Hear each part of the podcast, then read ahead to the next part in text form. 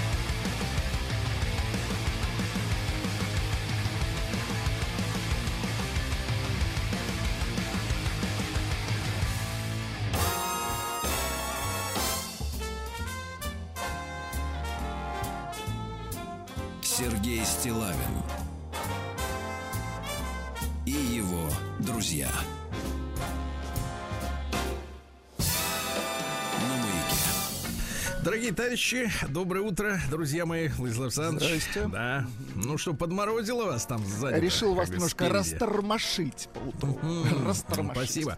Но на, на, на выходных у нас оттепель, так что будьте готовы. А все обратно оттает. Вот, что хотел сказать, Владислав Александрович. Э, вот вчера, вы знаете, общественность была возмущена э, тем, что в Испании разрешили зоофилию. ты вообще, конечно, за гранью. Мгм. Да, причем за, за то, что ты поймаешь крысу у себя дома, которая пришла, например, стащить твою селедку. Сядешь, сядешь. Сядешь, причем крепко, на 24 месяца можно сесть за убийство крысы, которая пролезла к тебе в дом. А, соответственно, вот, например, с собакой, если они описывают так, не нанести ей травмы, полюбовно, если да. то есть с лубрикантом, если с лубрикантом, Кошмар. Это то в принципе, в принципе, все нормально, вообще. все тип-топ. Я почему завел этот разговор? Понятно, я вчера много, я и сам в эфире в новостях ту м, историю рассказал, и множество возмущенных откликов от э, наших слушателей, читателей. Ну Вот. Я нашел фотографию женщины, которая вот это придумала. Так, ну-ка Разместил расскажите. у себя в телеграм-канале Стилавин. Мгм. Вот, э, 35-летняя э, такая женщина с тонкими губами. Вот знаешь, у нас э, ботокс ко- колят куда ни попадя. Или нет, не ботокс, а как-то филлеры называется. Вот, ботокс это чтобы морщин не было. Ну вот, ей бы, конечно, вколоть бы не помешало. Но, да понимаешь, 35 лет человеку, психологиня профессиональная. Несколько лет назад вписалась в левацкое партийное движение. Вот эти левые партии, ну куда входят всякие зеленые и прочие, прочие, да. Вот, и- вот ей 35 лет, да. И я думаю, вот этих людей, ну, понятное дело, мы э, примерно представляем себе ситуацию с поколением наших ребят и девчонок, которые росли в 90-е, да, и э, понятно, все, что происходило, и, и- и как все было поставлено в школах. Но получается, что, э, так сказать, в Европе-то ситуация не легче.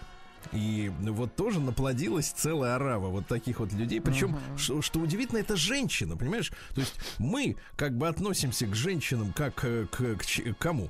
Э, ни к чему, Как к кому? к цветам жизни. О, Нет, ну, не- ну, цветы это, это все-таки хорошо. Нет, нет, прежде всего материнство, да? ну конечно. Потому что нам раньше, нам раньше рассказывали, вот в политику, ну, с Запада это все пошло, в политику придут женщины. Они, значит, исполнены материнством. Что интересно, э, так сказать, там полно женщин-политиков, у которых детей нет, но неважно. Э, Значит, они, они принесут нежность, мягкость, умение решать проблемы и конфликты. Мужчины такие агрессивные, у них столько тестостерона, э, у них такие тестикулы. э, Мужланы, да-да-да. да, из-за них, из-за этой петушиной ревности друг к другу, они развязывают конфликты, они сочатся тестостероном, нам рассказывают эти мужчины. А женщины, конечно, придя в политику, наведут, как говорится, мир и благодать. В итоге что мы видим? Значит, Ли Страс, помните, 45 дней была м, этой самой чуть не сказал канцлером. ну, в Британии это была эта девка. Которые с географией плохо. Да, у них с- у Да, да, всех да. с Вот, географией ну что, плохо. она пообещала нажать ядерную кнопку. Э, Бербок, это, кстати, симпатичная Лена-то вот это. в- Ну, для немки, да. Симпа- Да, для немки вообще симпатяга. Отличная такая, типа Сиси Кэтч, скажем так. Ну Вот, говорит, мы ведем войну с Россией, не, не поморщилась вообще.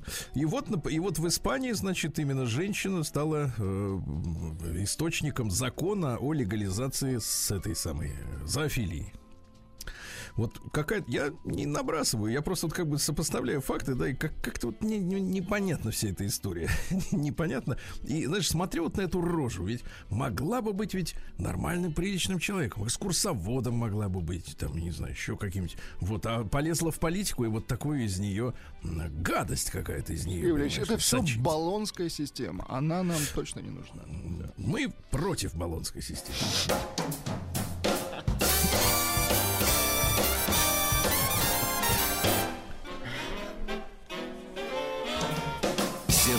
Сергей Стилавин и его друзья на маяке. Друзья мои, сначала разоблачение, а потом искусство. Очень хорошо, Разоблачение. Получил от Алексея. Сейчас у нас идет масленица, правильно? Вот, э, люди... э, Один которые- день в день рекомендуют врачи. Один блин в день. Точно. Да. Говорят эти самые нутрициологи, да? Вот. Но они, понимаешь, чем занимаются нутрициологи? Мне кажется, их основная миссия вот таких людей, которые действительно говорят, что на масленицу один блин в день и все, и на него положить, э, и на него положить. значит, себя 30 положить скорее, да. 30 грамм, 30 грамм красной корки и все, и на этом успокоиться. Но они, э, понимаешь, вот этими своими советами, они ведь в широком смысле пропагандируют невозможность долгой, счастливой, здоровой жизни. Ну Ну, да. если ты знаешь, что ради того, чтобы быть здоровым, надо пройти 15 тысяч шагов, съесть всего лишь один блин, потом всяких там рукол еще наворотить, Ну, нам же омега-3. конец. Ну, ты, Ну, ну, ты понимаешь, что все, это невозможно. Это не под силу человека, который еще и работает сейчас. Так вот, э, Алексей разоблачает. Давайте. Пишет, задался э, разбором смеси на блины. Ну, рецептуры имеется в виду. А блины-то у нас не настоящие, кричит Алексей. Во все рецепты входят яйца. Это ж получается не блины, а какой-то омлет, поскольку в стародавние времена куры в это время года так. не неслись из-за холода. Да ладно, Понимаешь, серьезно? какая история? Да, утверждает, что в то время, вот вы знаете, только у нас сейчас эти, как их, э, куркомбинаты, как они У нас называются? э, эти? курофермы, да. Во-во-во, Там да, топят, там а раньше-то не особо Там топили. топят, да. А когда кура сидит э, в холодном в этом... На э, морозе. в сарае, В холодном морозе, курятнике, Из нее да. яйца не лезут, товарищи. Вот. И таким образом нас как-то с масленицы получается, прокатили. Надули. Надули нас вот этими яйцами-то, понимаешь ли, да. Надо, конечно, эту информацию проверить, но есть о чем задуматься. Сергей Стилавин и его друзья. Так, ну что, товарищи, сегодня у нас в нашей культуре, э, да, в общем-то, и в политике, ну, в политике, на- мне, мне как думается, в меньшей степени, но в культуре большое событие, потому что сегодня исполнилось бы, говорю это с сожалением, с огромным, Так. э, исполнилось бы 80 лет э, Эдуарду Лимонову. Мгм. Вот, лично знаком был с этим человеком, да, и, конечно, большинство, наверное, его знают, э, ну, как авторы экстравагантной книги «Это я, Эдичка», где э, присутствовал эпизод э, с негром, Ага. вот, который, конечно, мужчинам читать больно. Больно. Хотя он просто вот в такой, в, именно в художественной форме выразил, ну, скажем так, тяжесть одиночества. Тяжесть одиночества в этой сцене. Не буду рассказывать, что там описывалось. Желающие могут, так сказать, почитать. Насладиться, да? Вот. Эдуард Вениаминович был, э, ну, скажем так, э, он был пламенным человеком. Его не стало вот как раз вот в период вот этого коронавируса. И как-то из-за всей этой вот, э, скажем так, напряженной психи- психологической обстановки, Так. вот, как бы его уход э, остался, скажем так, э, ну, на второстепенных каких-то, э, так сказать, позициях в новостях, да, не, не, тем был, не тем было занято человечество, вот, он, к сожалению, умер, ну, вот, не дожив до, до юбилея, но ведь он действительно, Эдуард Вениаминович, э, знаете, вот удивительный, ну, скажем так, у меня производил впечатление, во-первых, целостного человека, целостного, да? Вот, э, никогда, вот знаешь, сидит и виляет, сидит и думает, как бы так ответить на вопрос, чтобы понравиться и тому, кто задает вопрос, Не ухватить чтобы, иногда э, бывает, да, человек. Перед, перед аудиторией, перед аудиторией, да, не облажаться и, и чтобы своих э, основных поклонников не разочаровать, да, вот э, сидят как ужи крутятся на сковородке. Нет, целостный человек, причем э, человек рабочий, он ведь и был и грузчиком, и монтажником, высотником, и строителем, и столеваром, и эм, обрубщиком, извините меня, да, то есть человек, э, человеку, который, который знает, что такое труд, понимаете, да. И вот, конечно, у многих деятелей литературы у них в конце жизни, э, ну, в- вернее, во втором, скажем так, периоде творчества, многие, например, поэты, они переходят э, к прозе, да? Ну, Александр Сергеевич, например, да, у нас, и Лермонтов тоже успел перейти, хотя такой молодой, конечно, был, вот, совсем мальчишка, вот, и, а, а начинал, так сказать, вот Эдуард Вениаминович с поэзии, Я бы хотел сегодня вам почитать. Здесь есть и поэзия, так называют, скажем так, обычная, ну, ну как обычная, рифмованная, да, по всем законам, так сказать, да, четверостиший. Вот. А есть э, целый цикл у него, э, скажем так, белых стихов, где отсутствует классическая рифма. Но сюжеты невероятно интересные. Я бы сказал так, Владислав Александрович, отсылают нас в какой-то степени, ну, это на, на, на вскидку дилетанта, естественно. Ну, может быть, что-то, может быть, и Хармсом что-то повеяло. Любопытно. Э, Так. Ну, я не, не навязываю ощущения. Давайте я вам прочту несколько вот таких м, произведений. Э, Неожиданно э, одно из них называется Петр Первый. Вот, ну вы приготовьтесь к тому, что рифмы нет, поэтому, так сказать, такой не белый будет, стих. да. Бревна. Светлый день. Сидит Петр Первый. Узкие его усы ругает ртом моряка. Поднимается, бьет моряка в лицо. Важный моряк падает, подходит конь. Петр сел на коня. Петр поехал. Пыль. Петр едет по траве вдоль дороги поле. На поле девушка. Петр сходит с коня. Идет Петр к девушке. Хватает Петр девушку. Девушка плачет, но уступает Петру. Они лежат на соломе, Петр встает и уходит. Девушка плачет. Она некрасива. У нее нарост на щеке мясной. Петр скрылся из ее вида. Клочья моря бьют о берег. Тьма все сильнее, тьма совсем, темно-синяя тьма. Ярко выражен темно-синий цвет. Слушайте, ну образы яркие. Хотя Конечно, конечно. нет. Конечно. Или, например, вот такое. Давай. Я прошу наших уважаемых слушательниц отнестись, э, так сказать, к произведению все-таки с пониманием, потому что это искусство. Это искусство. Не надо на него сразу с кислотой Давайте. бросаться на искусство. Баба старая, кожа дряхлая, одежда неопрятная. Ведь была ты баба молода, скажи. Ведь была ты баба красива.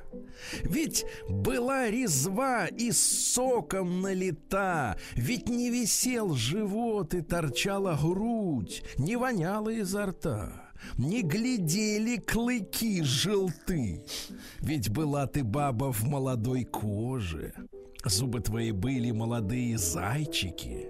Глаза очень были, как спирт горящий. Каждый день ты мылась водой с серебром. В результате этого была ты не животное. Не земное ты была, а воздушное, а небесное. И что же, баба, ныне вижу я? Печальное, разрушенное ты строение. Все в тебе, баба, валится, все рушится. Скоро, баба, ты очистишь место. Скоро ты на тот свет отправишься. Да, товарищ, годы смутные, несловимые разрушают мое тело, прежде первоклассное. Да, гражданин, они меня, бабу, скрючили, петушком загнули тело мне, но, товарищ, и ты не избежишь того. Да, баба, и я не избегу того. А? Ну, прекрасно. И еще давайте, чтобы совсем уж замечательно было. Да, потом, Добейте а потом, нас, да. да, да, сейчас добью. Желтая извилистая собака бежит по дорожке сада. За ней наблюдает артистов, юноша средних лет. Подле него в окне стоит его дама Григорьева. Веселая и вколовшая два голубых цветка, розовым платьем нежным, мелькая, ныряя, девочка Фагельсон пересекает сад. На ее полноту молодую, спрятавшись тихо, смотрит старик Голубков из кустов и чмокает вслед и плачет беззвучно. Прекрасно. Да, такое, да. Ну и чтобы пере, пере, как бы перебороть в себе ощущения, да. Вот, например, э, так сказать, такое стихотворение. Рабочие пили... э, Давай, это уже в рифму. Рабочие пиво, пи- пиво пили и молча потом курили. Рабочего долгие часы и минуты, а мимо Волги несут мазуты. Рабочий в мутную воду глядит, плохом настроении, хмурый вид.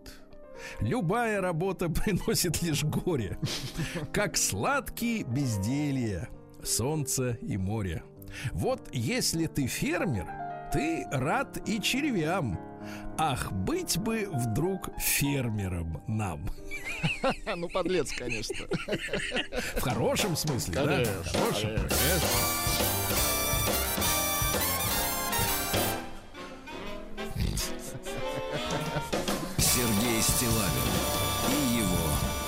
Сергей Валерьевич, тут специалисты подтянулись Так. с куриным вопросом. Говорят, грязная ложь несутся зимой, но поменьше.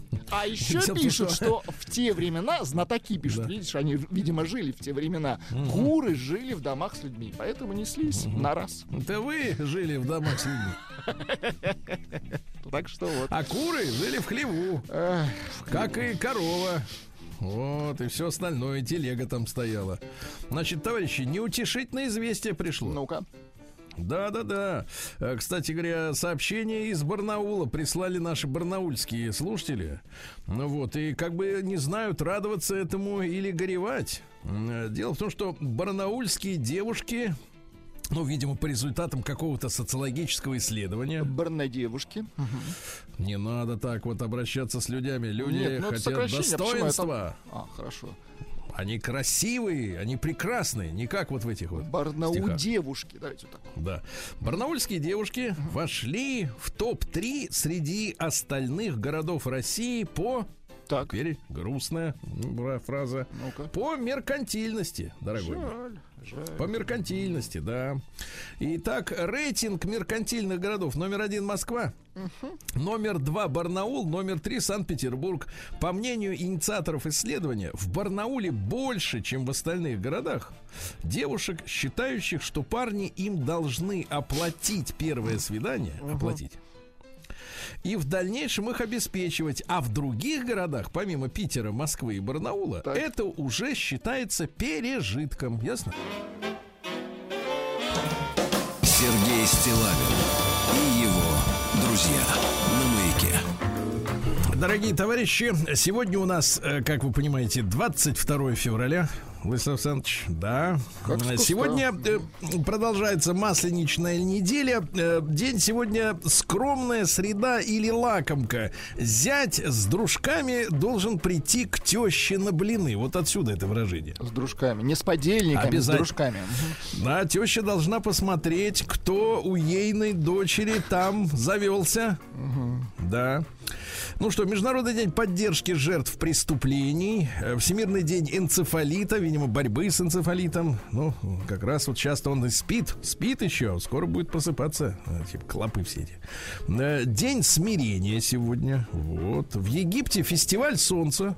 Хорошо. Да. Там это фараон пов- повелел праздновать. Ерила. Да. Э, День котика в Японии. Хороший Хорошо. праздник. Для э, от- от- от остальных день прогулки с собакой. Вот.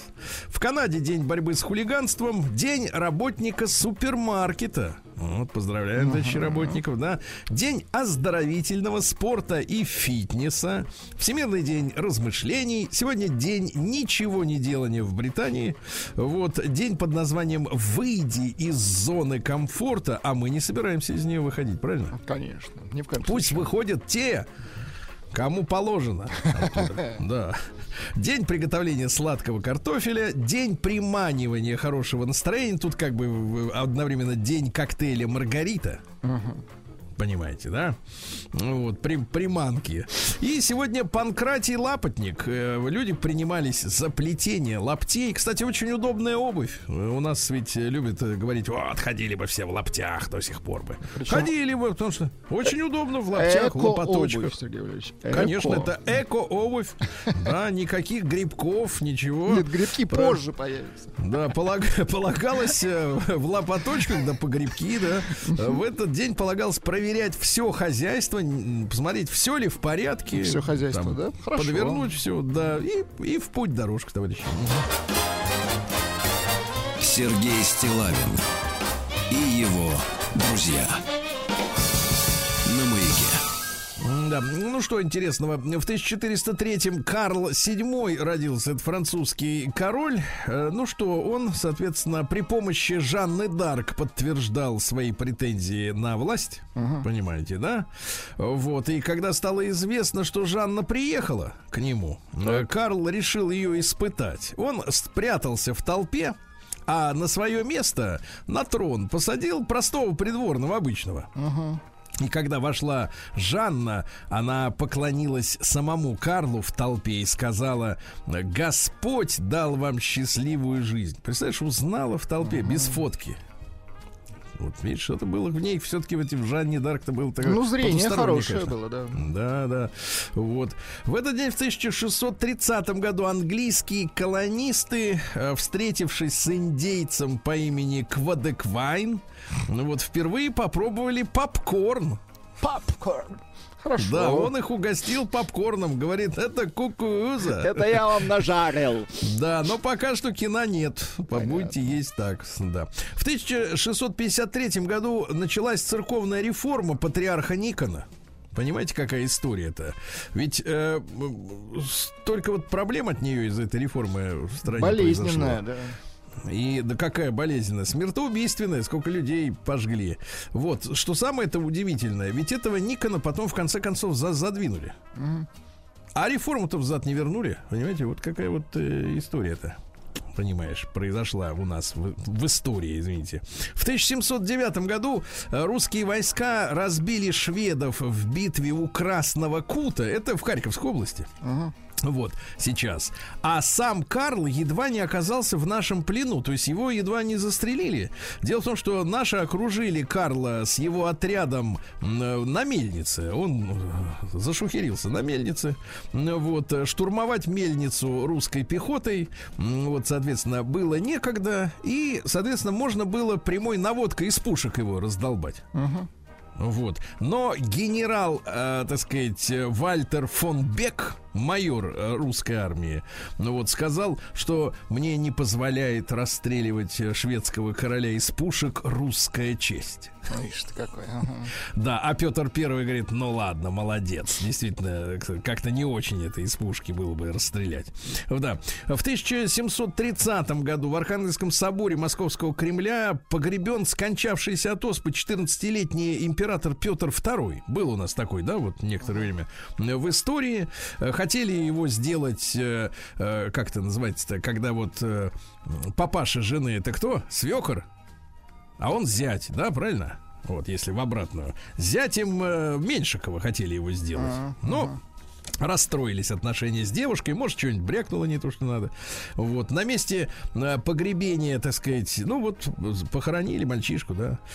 Эх, был бы у нас вот такой император тогда. В 1732 году Джордж Вашингтон родился, первый президент американской. Он у них на, на, на однодолларовой э, купюре, да. Вот. Ну, чем занимался-то в, смысле, в своей жизни? Э, Руководитель. Избирался. Избирался, был избран, да, все как положено в Конституции. э, Вот. Ну и давайте э, цитатки, что ли, э, какие у нас э, любопытные из него, да? А вот что интересно, у него э, волосы были рыжие, Так. да? Э, Вот. э, Ирландец, э, что ли? Просто рыжий. А, Просто понятно, рыжий, парик, да. понятно. М. Парик, нет, париков не носил, а волосы пудрил, чтобы они Ишь были ты. не рыжими. Да. Стеснялся А С, орех, с зубами у него были проблемы. Он все, все свои зубы потерял уже к 25 годам. Да, грыз бразильские орехи. Орехи любил. Жаль. Да, да, да. Говорят. Но современные ученые все-таки склоняются к тому, что зубы сами выпали и без бразильских орехов из-за ртутной окиси, которой тогда, в принципе, многие болезни лечили. Понимаете, да? Вот. А во рту у него, э, ну вот на однодолларовой купюре он не улыбается, но если бы он улыбнулся, то там бы вы увидели самые разнообразные зубы, которые у него были и из дерева, и из золота. класс. Деревянный зуб, да. Э, Из зуба бегемота у него был зуб. Бег- Бегемочьи. Вот. То есть, в принципе, одного зуба было бы до- до- достаточно для, для Вашингтона. Да. Самое эффективное средство поддержания мира, говорил он, это готовность к войне. Но кажется, что это все уже перестало работать, да. А В 1786-м Екатерина II повелела подписывать бумаги на ее имя, э, значит, словом верноподданный вместо раб. Раба убрали. элегантней. Да. В 1800 1788 Артур Шопенгауэр родился, философ-пессимист. Понимаете? Пессимист. Ну, все плохо, Ну, все, грустно, пропало. короче, От него, да, ну вот это все это пошло. Э, Был он старым холостяком, кстати говоря. Ах, Э, вот откуда пессимизм. Ну, были домашняя прислуга, а что там еще? Не да. закрутилось, в общем. Вот славился своей душевной свободой. Очень вот. хорошо. Да, да, да. Здоровье, правда, ставил на первое место. И резко э, с людьми разговаривал, да. А Панически боялся умереть от заразной болезни. Слушайте, Что про президента пишут однодолларового. Это называется зубная эклектика. Это называется коллекция, друзья мои. Во рту, да. Да, Так. открываешь рот, и человек уже И отвлекается получаешь не на удовольствие смыслы, от а- работы, да, зубных врачей. Да-да-да. Цитаты какие? Э, Коренным недостатком... Это Шопенгауэр, дорогие девушки. Так. Ничего личного. Э, Коренным недостатком женского характера является несправедливость. Она проистекает ближайшим образом от указанного э, ранее недостатка в разумности и сообразительности. Но к тому же поддерживается еще тем обстоятельством, что они, как слабейшие существа, одарены от природы не силою, а хитростью. Отсюда их инстинктивное лукавство и непреодолимая наклонность ко лжи. Какой сексист. Прекрасно. То есть, в принципе, от женщины, например, бодибилдера или Нет, самбистки, от женщины добра не жди. Говорил Такого ожидать не, не- не приходится, да. Вот дальше что у нас интересного? Э, Давайте про женщин. Справедливость скорее мужская добродетель, а человеколюбие женское. Красиво. Вот, да. Или, например, чрезмерное чтение не только бесполезно, Так, ну, так как читатель в процессе чтения заимствует чужие мысли, Мысли. и хуже их усваивает, чем если бы додумался до них сам. Но и вредно для разума, поскольку ослабляет его и приучает черпать идеи из внешних источников, а не из собственной головы. чужие а то у нас, идеи. знаете, Понимаю. начитанных-то пруд прудит. Ты с ним разговариваешь где-нибудь в интернете. А тебе приличных цит- мало. Цитатками сыпет, цитатками Да-да-да. чужими. А своего-то нет, постучи по голове, там вакуум. Звенит, как луна. Вот, да. Ну что же, если шутка прячется за серьезное, это ирония. Если серьезное за шутку, юмор. Хорошо. Вот. А все негодяи общительны. Тоже хорошо. Он, видимо, по себе судил. Так. Да. Единственный мужчина, который не может жить без женщин, это гинеколог. Но он был одинок, как вы понимаете, да? Вот. Ну и что, жениться это значит наполовину уменьшить свои права и вдвое увеличить обязанности. Понимаете? Ну вот сейчас м, потихоньку люди это просекают, да, хотя Шопенгауэр сказал это давным-давно. В 1796 году Ламбер Адольф Жак Кетле родился. Это бельгийский математик, астроном, эм, социолог. Самостоятельно изучил всю математику, представляете? То есть без Башковитый. посторонних. Да, вот и вы могли бы совершенно спокойно. Но в смысл? 23 года, чувак, в 23 года стал профессором университета. В 23. А вы в 23 кем стали? Вот-вот. Я в 23, Вы помню, встал однажды. В очередь. Вот. В очередь Что-то больше ничего и не, помню про то время. Короче, он придумал индекс массы тела. Вот эту вот заразу, которую говорят, ой, у вас индекс массы тела э, больной. Да идите вы, знаете куда. Я просто, блин, Это не вам решать. Вот-вот. Да. В 1800 году родилась Анна Петровна Керн, которая с Александром Сергеевичем-то. Вернее, Понимаете, он да? с ней. Знаете, я, мне кажется, что и она с ним. Если начисто. Если начисто, да. Она была красавица, блистала среди офицеров, да. Но папаша привел к ней старика. Ей было 17, ему 52. Естественно, что она интересовалась Пушкиным. Ей нужен был капитал. Ну вот Но не отвратительно, что Маркса. отвратительно, да, что вот продала эти письма Пушкина, представляешь, потом, под конец. Опять деньги нужны. А он ее за это Вавилонская блудница ты наша Анна Петровна. Сергей Стилавин и его друзья. На маяке. Немного музыки, товарищи. В 1817 родился Нильс Вильгельм Гаде, датский композитор, скрипач и так далее и тому подобное. Есть у нас такой вот? На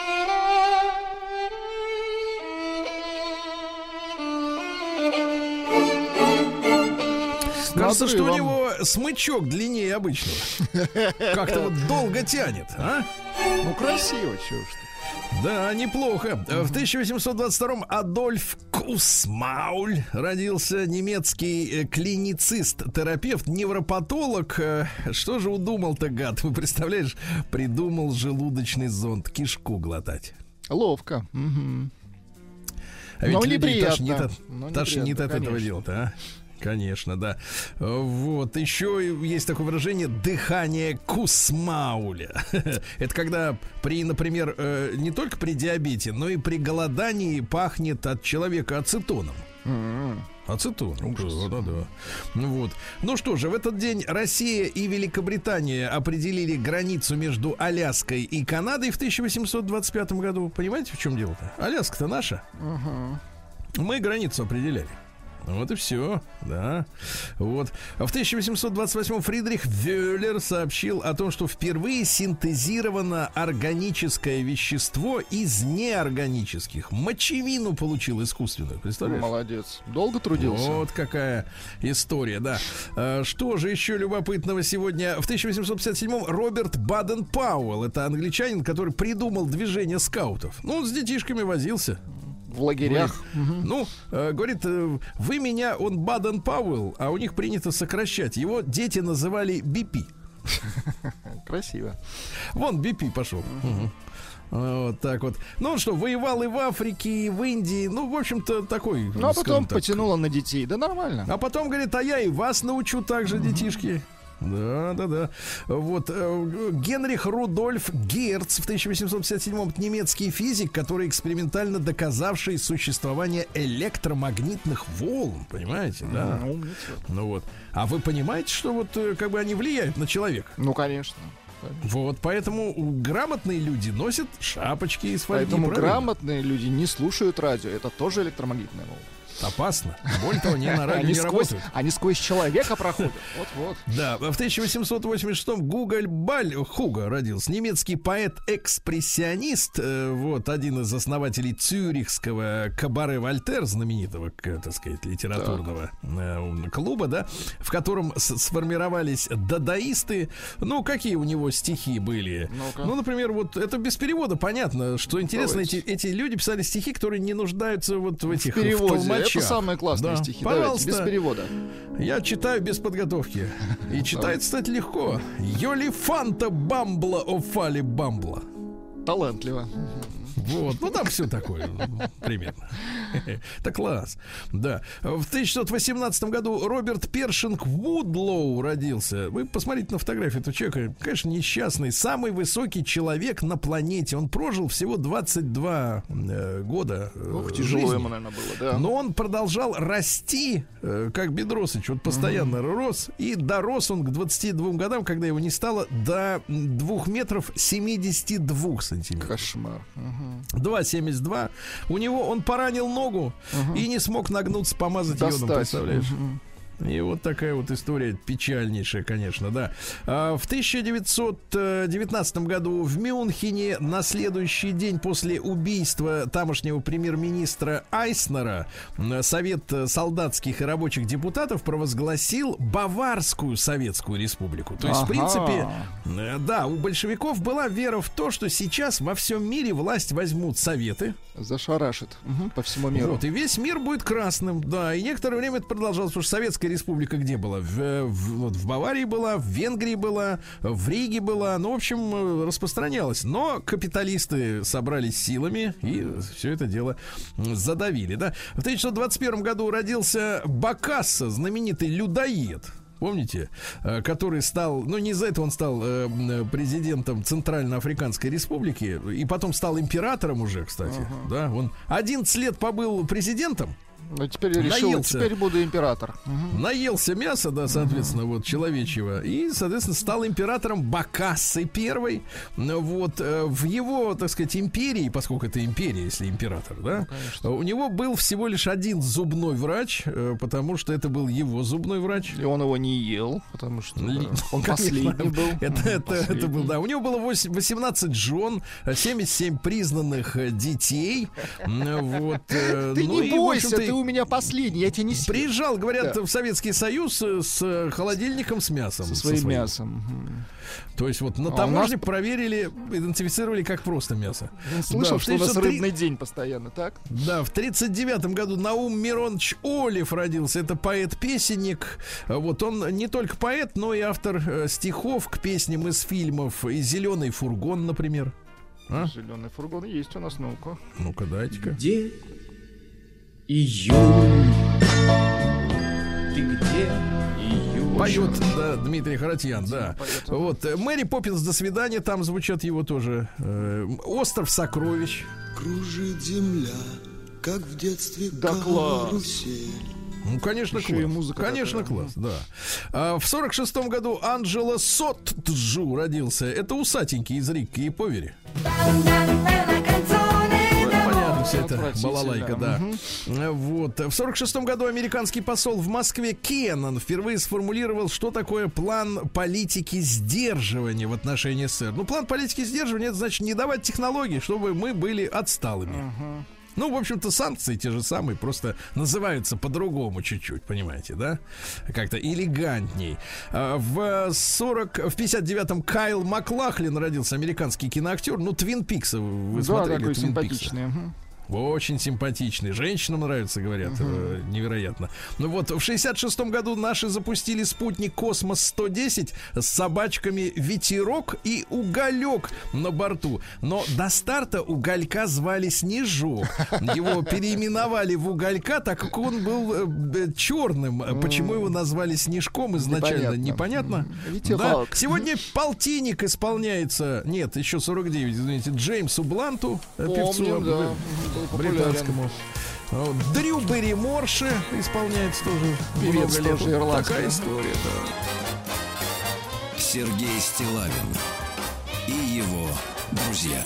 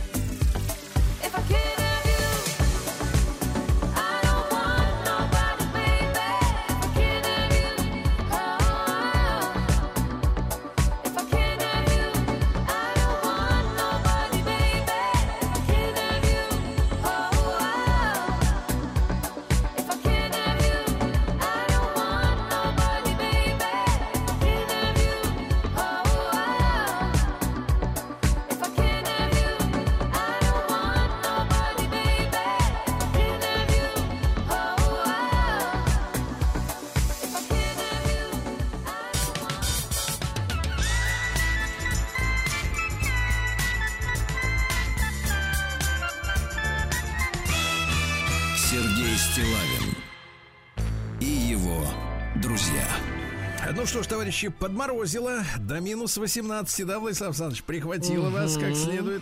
Да. Ну вот. А как обстоят дела в Конаково Тверской области? Да, в принципе, так же. Тоже прихватило до минус 17.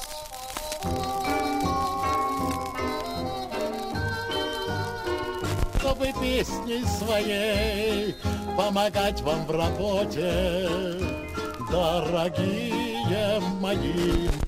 Конаковцы, да, да. Э, ну что ж, над Конаково по небу пролетел пингвин, и это не шутка. Да ладно. Прошел ежегодный в конце января фестиваль воздухоплавания Skyfest, участники которых, э, которого запускали воздушных змеев. Один из них был в виде пингвина. Замечательно. Класс. В Тверской области задержали мужчину, подозреваемого в краже из автомобиля. Все это, значит, э, соответственно, осуществил 29-летний местный житель в Конаково. Похищен автомагнитола, перфоратор, мультиметр, шуруповерт, реноватор Вон, Реноватор. вон набрал-то, а? и медный провод на 54 тысячи. Да. Ну что же, э, в Конаково на улице Баскакова э, 32-летний значит, мужчина обратился в полицию с заявлением, что у его машины Так. припаркованные, разбитые обе задние фары, фонаря, оторван номерной знак, щетка стеклоочистителя, помята крыша, ущерб немалый. Оказалось, что э, бывший мужик и его нынешняя женщина ревнивец, да, вычислил нового ухажера, теперь ему грозит И до двух лет лишения. надругался над его машиной. Надругался над машиной, конечно, да. Дальше грабитель отнял у идущего из кафе мужчины по улице Баскакова. Вот опять эта улица, Смотрите, она, видимо, там улица, да, известная. основная. Значит, 100 тысяч рублей отнял. Да вы что, ничего себе, там Да, ходят человек, люди. Человек шел из кафе, ничего не пропил. Э, Вот, у него отняли 100 тысяч. Но это плохие новости, а есть хорошие. Во-первых, в Тверской области в Конаково сыграли волейбольный матч на снегу. Замечательно. а? Наконец-то. ага. Замечаю. Вот это настоящая проверка, да, на вшивость, как говорится, да. Э, В Доме культуры «Химик» Конаковском районе прошел конкурс юных чтецов. Э, Творческий проект «29 Ы, дети». Красивое название, называется. да. Оценивал, я- оценивал выступление маленьких артистов компетентное жюри, в которое входили э, редкинские поэты Минина, Чичерова, Харлов, Э, Редкие поэты, наверное, все-таки. не редкие, а редкинские. Поэты хорошие, настоящие. Маленькие театралы впервые выходили на большую сцену. Третьеклассники читали в микрофон стихотворения о красоте зимы, о новогодней елочке, о Рождестве, зимних природных явлениях и детских забавах. Дипломантами конкурса стали Марта Булавкина, Карина Доронина, Александр Ермошин, Ева Камбулина, Дарья Королева, а Кирилл Орлов, Ксения Рудакова и Валерия Хашимова. Замечательные Ну, класс, детки, да? класс. Ну и пару еще сообщений. Во-первых, в Конаково мастер местный, э, можно сказать, э, удалец из бетона Так. э, создал э, метровую, вернее, полуметровую, извините, избушку на курьих ножках Красиво. для красоты. Конечно. И, наконец, э, мужчины в Конаково залезли на высокое дерево, чтобы спасти кота. Ну, прекрасно. прекрасно. Сергей Стилавин и его друзья. На маяке. Так, что у нас происходит в целом? Мосфильм закрывает единственную в России лабораторию по проявке кинопленки. Вы представляете? Больше не пользуются пленкой? Жаль. Нет, больше она не нужна. Дело в том, что нашу пленку, в принципе, мы ее перестали делать давно. Помните, было Шосткинское объединение? Но она давно перестала Ну, проявляться, это скажем на так. Украине, во-первых. Во-вторых, конечно, перестали делать. Свема была еще. Да, Помните помню. пленочка? Мгм. Свема была. Вот. Ну, в итоге пользоваться стали кодеком американским. Но это сейчас нецелесообразно. В принципе, сейчас кинематографисты наши, они мало снимают на кинопленку. Сейчас цифровые хорошие Все на камеры. цифры, да. Зачем это все, да? Дальше психологи объяснили, что появились люди, зависимые от криптовалюты. Да вы что? В- Да, все это связано с нарастанием тревоги в обществе, которое наблюдается вот уже третий год. Э, Взвинчивают последние события тревогу в социуме и увеличивают число аддиктов, внося существенное разнообразие в арсенал объектов аддикции. Ничего себе. Мгм, вот именно.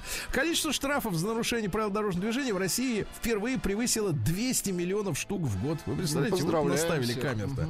Да. Филипп Киркоров опроверг, что носит парик. Ну и напрасно.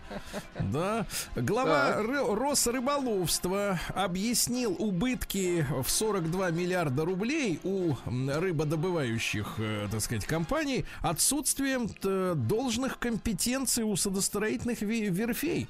Оказывается, к нынешнему месяцу, представьте, должно было с 2018 года построено быть э, 105 э, вот этих траулеров всяких, там сейнеров, Рыболовных, других так. кораблей, а построили всего, знаете, сколько из 105? 14. Срамота. Жаль, действительно. Компетенции, понимаете? Что такое компетенция? Знать, как делать, как варить. Разбираться. Дальше. Э, Певец Шаман пообещал, что будет творить только в России. И только добро. Молодец. Я скажу так, Дронову можно верить. Да.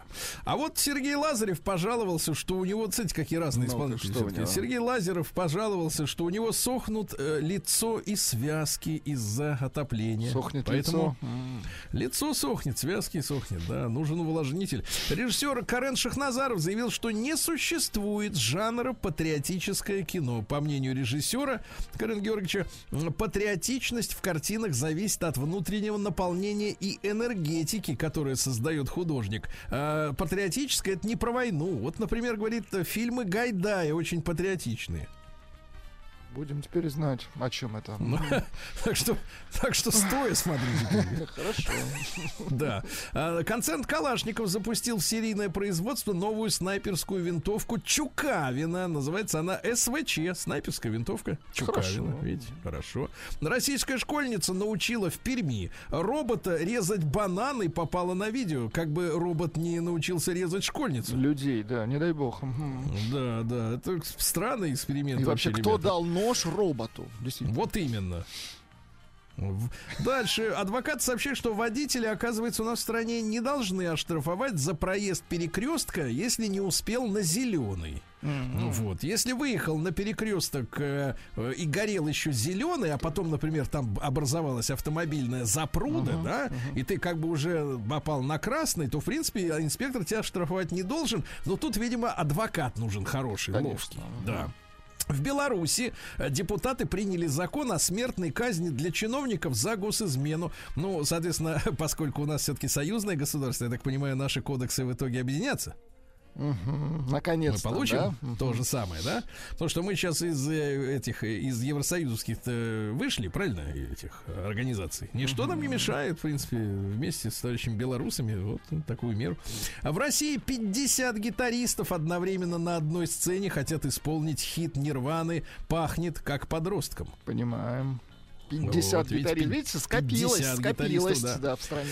Э, Да, всех собрать надо в одном месте и запереть. Да. Якутские ученые провели вскрытие туши древнего медведика возрастом 3460 лет. Видите, вскрою. Да. Развеян миф о пользе алкоголя для сна. Алкоголь действительно позволяет быстрее уснуть, но делается он прерывистым, друзья мои. Нервным, это Опасно. факт, Да.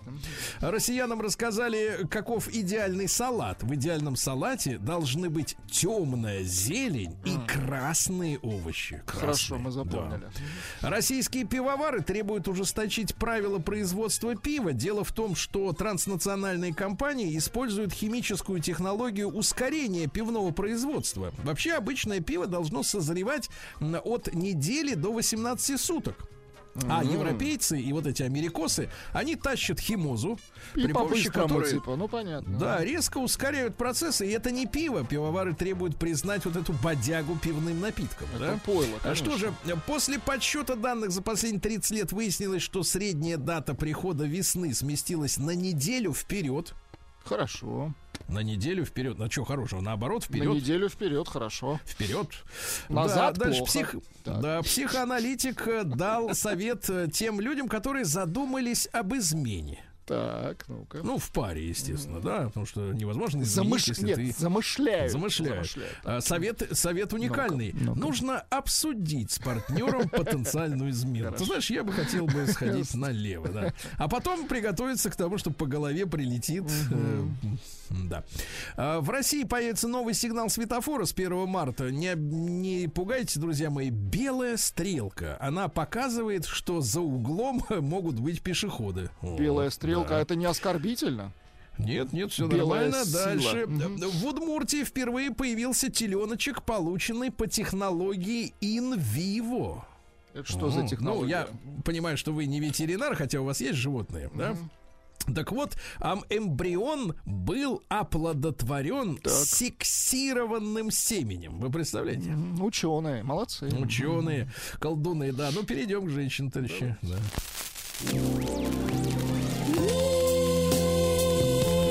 Без ученого. Без ученого. Вот когда без ученого. А Друзья мои, мы накануне, естественно, э, Дня мужчин, да, защитников Отечества. Так вот, большинство наших женщин, они не оригинальны. Они считают надежность самым важным качеством мужчины. То есть, мне кажется, образ холодильника идеально подходит под вот э, Ну образ надежности. сейфа, да. Нет, без именно холодильник. То есть он тихо, не жужжит, не Ну, булькает. еле-еле жужжит, чтобы не да, постоянно, постоянно внутри температура поддерживается. Лампочка горит, да, хорошо. Лампочка горит и не ломается. Вот, и все. И не мешает. Не мешает. И постоянно работает, кстати говоря, постоянно работает. На второе место поставили ум и образованность, удивительно. На третьем чувство юмора, мужественность на четвертом месте, а замыкает пятерку ожиданий от лучшего мужчины на свете материальная обеспеченность. Понимаем. Да. Ну что дальше интересного? Э, Парикмахерша э, назва- назвала отвлекающий внимание от морщин цвет волос. Ну, некоторым женщинам как бы хочется отвлечь Рыжий? внимание. Нет, карамельный. Карамельный, и что? Ну, даже трудно себе представить, что это такое, но действительно, если представить, то, наверное, отвлекает. Нет, отвлекает Э, парик, мне кажется, от морщин. Да, маска отвлекает. Э, Да, балаклава. Добрый доктор Мясников назвал важное отличие женщин от мужчин. Оказывается, какое? женщины лучше, чем мужчины, переносят стресс благодаря эстрогенам биоактивным, видимо. Да. Хорошо. А женщинам с мечтами о раскрепощении в постели дали совет. Ну-ка, давайте, какой? Некоторые хотят раскрепоститься, но не могут. Они закрепощены, крепостны. Так, как А? Отключать голову, башку А, отключать. мгм. Вот совет дал. Американка вышла замуж сама за себя. Ну, таких сейчас э, немало, да. Ну и, наконец, смотрите, какая новость замечательная. Э, Девушка в Америке купила леггинсы в Так, интернете. мгм. А внутри чужие трусики. А? Ах, Повезло, да? Два в одном. Да, вот. Такая, вот эта тема. Кто-то снял неаккуратно. да. Новости капитализма. В Отвратительно. Эквадоре да, строители превращают тонны изъятого кокаина в бетон. Ты представляешь? Никуда это не годится. Они подсыпают в бетон. А как людям жить-то потом в этом вот? Вот таком бетоне, доме. да-да-да. Да, да, да. А военным в Соединенных Штатах рекомендуют не есть э, пирожные с маком, чтобы анализы не выявили наркотики в крови. Прекрасно. Оказывается, это там вот тоже что Такие пирожные, да, есть. Помните, они в конце перестройки-то пропали, потому что пошла борьба с этой со всей историей. И вот эти бублики с маком исчезли, булочки, да, да. А органи- Слушайте, Борьба потрясающе. мучным, Организация, так. Организация Объединенных Наций, оказывается, не уполномочена подтверждать заявление о том, что случилось на северных потоках взорванных. Да, она вообще ничего не уполномочена. Зам генерального директора ООН по политическим вопросам Розмари Ди Карло, это женщина, заявила, что, оказывается, э, вот полномочия организации не предполагают подтверждения или даже проверки сообщений о том, что же случилось там на дне. У них даже, они даже не могут проверку устроить, представляешь? Вот эта организация прекрасная.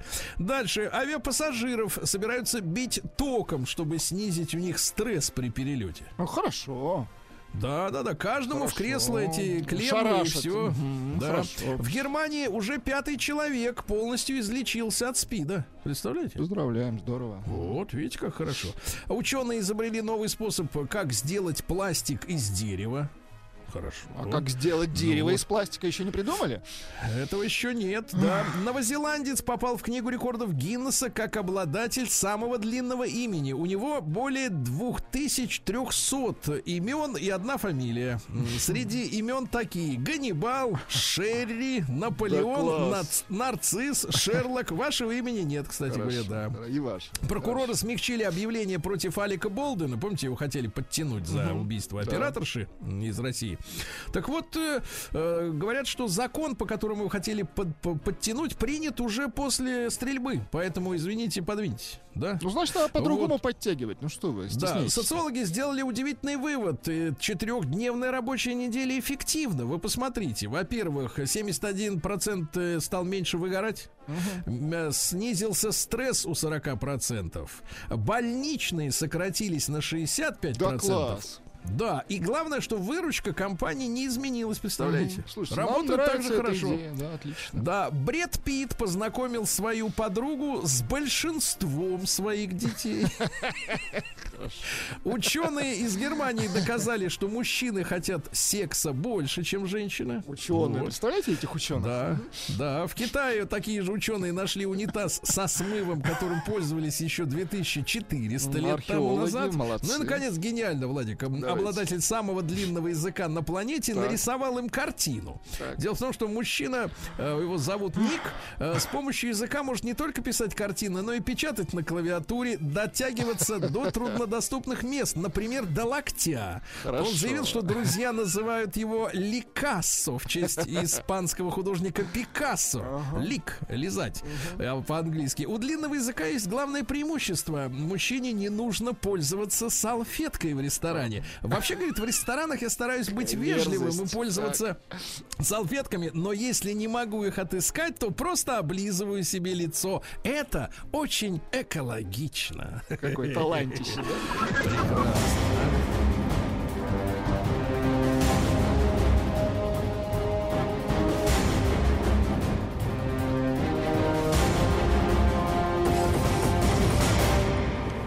Россия криминальная.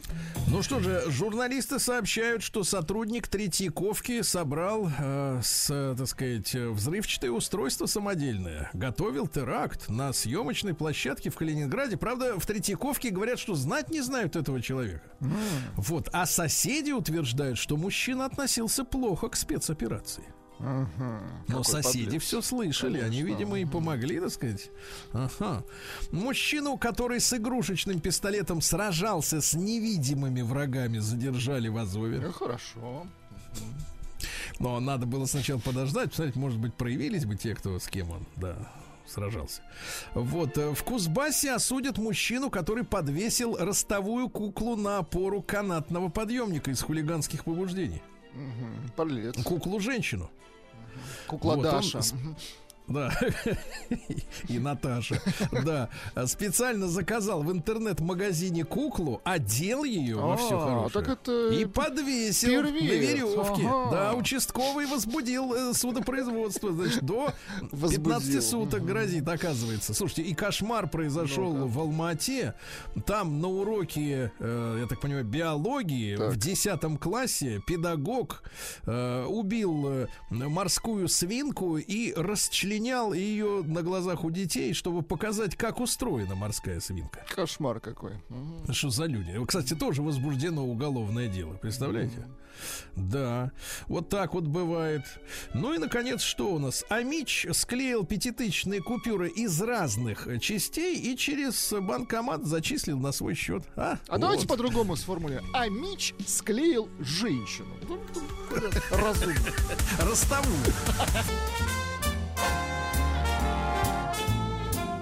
Сергей Стилавин и его друзья.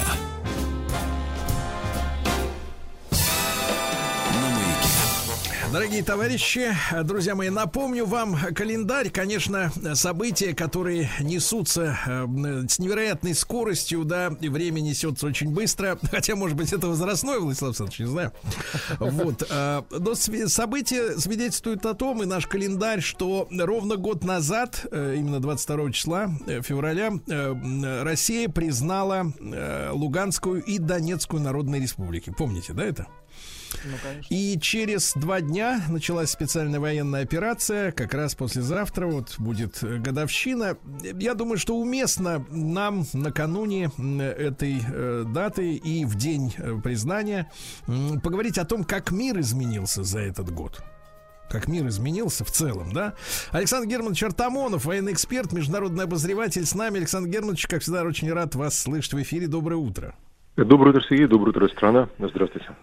Да, Александр Германович, ну вот вы видите картину целиком и в частности, вот что важного нам понимать, да, э, что, как изменился мир за этот год? Ну, я бы сказал, что, конечно, он изменился э, не только у нас в стране, потому что самое главное это все-таки своя собственная страна, он э, изменился э, во всей своей конфигурации. В том смысле слова, что э, были какие-то еще иллюзии у Запада относительно нас, а, откровенно говоря, у нас относительно Запада, эти э, иллюзии развеяны. А, Развеялись они окончательно после того, как а, фактически пошел раздел на две, а, я бы сказал, абсолютно не стыкующиеся между собой экономических систем, пока он еще не завершен, но он идет, и это делается именно, а, процесс инициирован именно Западом, а, не нами. Конечно же, то, что произошло с Северным потоком 2, это сразу срез, а, я бы сказал, а, мегаэкономики и а, военных а, реалий. Потому что все-таки, давайте э, будем откровенными, до э, этого, ну, я знаю, преступления, как тут иначе можно сказать, со стороны США, фактически уже доказанного, э, подобные акты гостерроризма, наверное, со Второй мировой войны а, не применялись, когда страны воевали открытую, а теперь а, вроде бы получается такая, ну, что ли, картина. Наконец, э, самое, конечно, главное а, в том, то, что началась специальная военная операция, я с этого начал, это изменение нашего мировоззрения. Мы действительно заявили себе как суверенной стране, которая а, служит полюсом для всех тех, кто не хочет мириться с э, Западом и с его диктатурой во всех областях жизни. И э, неприятный для нас сюрприз, э, Запад тоже сказал, что готов дать нам бой. Сказал в лице своих э, ну, как бы представителей, хотя хотел их назвать лучшими представителями, но лучшими я их не называю, э, даже в своих страшных снах. Я и про Йенса Столтенберга, про Урсулу фон дер Ляйена, естественно, про спящего Джо и а, про всех остальных. То есть все-таки сюрпризом было то а, в нашем восприятии, что Запад сохранил какую-то часть своего боевого духа, абсолютно а, не намерен отступаться, не то что сдаваться, мы не претендуем на его зону, но отступаться от того, то, что они для себя зафиксировали в качестве цели. И приблизительно вот э, в этом изменившемся мире стало ясно, а, что Запад не поддерживает. И это был еще третий сюрприз, на этот раз сюрприз до Запада, потому что ни африканские страны, ни мусульманские массово, ни ожидаемо, конечно же, Китай со своими э, союзниками по континенту, э, включая КНДР, э, абсолютно не поддерживают э, вот эту общую линию, поэтому слова Столтенберга в Южной Корее, что или Россия, или весь мир лишены всякого смысла. Поэтому э, мы за этот год перешли фактически к прямой, открытой цивилизационной конфронтации, которую, подчеркивая, не мы начали, э, слова президента фактически годовой давности, э, ну, чуть меньше, может быть, мы э, заканчиваем то, что началось тогда, в 2014 году. Не мы начинали войну. Но, к сожалению, слово «заканчиваем» растянулось во времени, будучи растянуто, я думаю, на мой взгляд, субъективный, более чем на год потому что я пока не вижу действительно конца и края. И, э, наверное, э, я бы сказал, в качестве сухого остатка в этом анализе, в этом блиц-анализе, очень кратком, это переход, э, планетарный переход на военные рельсы. Это грустное событие, потому что действительно тут уж ничего не попишешь. Страны сейчас или работают на войну, а, я, я беру разные страны, или готовятся к войне, или каким-то образом определяют свое место а, в блоковой или межблоковой конфронтации, включая такие страны, как Иран, который теперь тоже оказался в центре, я сказал бы, внимания. Ну, он оказался еще в эпоху сирийской войны, но сейчас, э, собственно, с учетом возможности нашего выхода к Индийскому океану, где угнездился будущий блок англосферы, уже заявленный три года назад, а, действительно Иран превратился в очередной раз такое яблоко раздора, и, к сожалению, я прогнозирую, что Южный Кавказ а, действительно может стать зоной нестабильности, но мы все делаем для того, чтобы этого не произошло, или произошло, по крайней мере, по-нашему, а не по их сценарию. А, Так что э, от какого-то иллюзорного мира, с точки зрения мира, мы перешли к а, тому, что НАТО а, фактически запро- запрограммировало давно. Я напомню их фразу с последнего Рамштайна, что мир – это война. Такое парадоксальное, я бы сказал бы, дьявольское высказывание, что для них мир – это война. То есть фактически принудить Россию к миру. Напомню слова э, президента из его вчерашнего послания в Федеральном собрании Российской Федерации, что речь идет о стратегическом уничтожении России. Поэтому даже в этом высказывании Запад лжет. Ибо говоря о что хочет нас чему-либо принудить, на самом деле, так как надо нас стратегически победить, он хочет просто нас уничтожить. И открыто об этом заявляет. Мы должны стратегически победить Россию. Но это и вполне, я сказал бы, корреспондируется со словами а, польского политика, а, нашего оппонента, так сказать, между выражаясь, Анны Фатыги, которая вообще отрицает, что есть что-то русское или российское на земле. Ни российского газа, ни нефти, ни богатства, ни культуры, а вот есть отдельно бурятское, отдельно кавказское, так сказать, и прочее, и прочее. То есть это уже от- откровенно российские заявления. Вот а, последняя, я бы сказал бы, такая а, вишенка на торт, а, в плохом смысле этого слова, мы действительно поняли, что за десятилетия вырос нацизм, этого не было понятно еще год назад, а, что это не какие-то попытки завоевать чужую зону, а это действительно а, воскресшая идеология Третьего Рейха, которая проявляется во всей своей красе. То есть э, не украинское некое явление, а вот, э, к сожалению, то, то, что танки с крестами могут пойти опять по степям Украины, это вполне закономерно. И тут я, когда беседую, ну, я бы сказал, с молодыми людьми, которые очень удивлены тем, то, что они родились в совсем другом мире, чем тот, для которого себя готовили, ну, э, собственно, я напоминаю, э, что вообще-то э, Третий Рейх не прекратил свое существование юридически. По этому поводу Евросоюз, очень многие внутри Евросоюза оппоненты называют Четвертым Рейхом. И с учетом того, как они себя ведут, действительно, это Четвертый Рейх, но Четвертый Рейх лишенный головы, по той простой причине, что э, фактически ставит не Украина, а Европа на свое потенциальное уничтожение, так как их не останавливает ничего. Это еще один сюрприз, включая э, ядерную опасность. То есть это угроза уничтожения через э, взрыв, боже упаси, конечно, всех реакторов, э, оказавшихся в руках э, абсолютно, ну, я бы сказал бы, даже не то, что недоразвитых личностей, а личностей, лишенных всякого чувства ответственности, которое было даже у нацистов. Я напомню, то, что они не использовали э, боевые отравляющие вещества, потому что боялись, что в ответ их просто затопят этими веществами со стороны стран-союзниц. И по этому поводу они так и не, не решились их использовать. А вот эти э, наши э, нынешние враги, они совершенно, по-моему, спокойно рассматривают возможности вот этой ядерной угрозы не только для себя, но и фактически получается для всей Европы, у которой они так упорно клянчат деньги, оружие и возможность продолжения конфликта. Поэтому э, мир перешел к логике войны. А из логики войны, к сожалению, есть только один а, выход. Это кто-то побеждает, и трофей э, получает победитель. Старая фраза «Ну, «кто-то проигрывает». Запад сказал «г- договариваться не будем. И а, по-своему я даже доволен, что мы не будем договариваться, потому что договор по Западу – это фактически перемирие, как мы с вами, Сергей, обсуждали, и, а, я бы сказал, предвестник новой, еще больше, еще более страшной, более кровавой войны. А, Интересно, что наши люди, наш народ это очень хорошо понимает. Я много встречаюсь, езжу по России, был в Верхотурье, Екатеринбурге, а, буду на днях буквально в районе фронта ДНР, а, в других местах, в Дагестане. А, И я вижу только одно, в Дубне, естественно, в Кабы Радуга, нередко там было. Но а, я вижу одно, люди великолепно понимают ставки. И это внутренний наш социальный сюрприз, приятный, хороший, что действительно а, наши правители, ну не все, естественно, Владимир Владимирович, не потому что я перед ним, а, так сказать, как-то шапку снимаю, но действительно могу, мог- могу и снять с учетом его, так сказать, виртуозной политики, это правда. Но, а, тем не менее, многие наши заседающие в Думе политики не верили, я слышал в кулуарах, что ну неужели же народ может так, как в 41 году? Оказалось, может. Действительно, люди понимают, с чем они столкнулись, и они готовы э, нести эти тяготы. Потому что они понимают, что просто выхода нет. Будет не 91 год, будет гораздо хуже.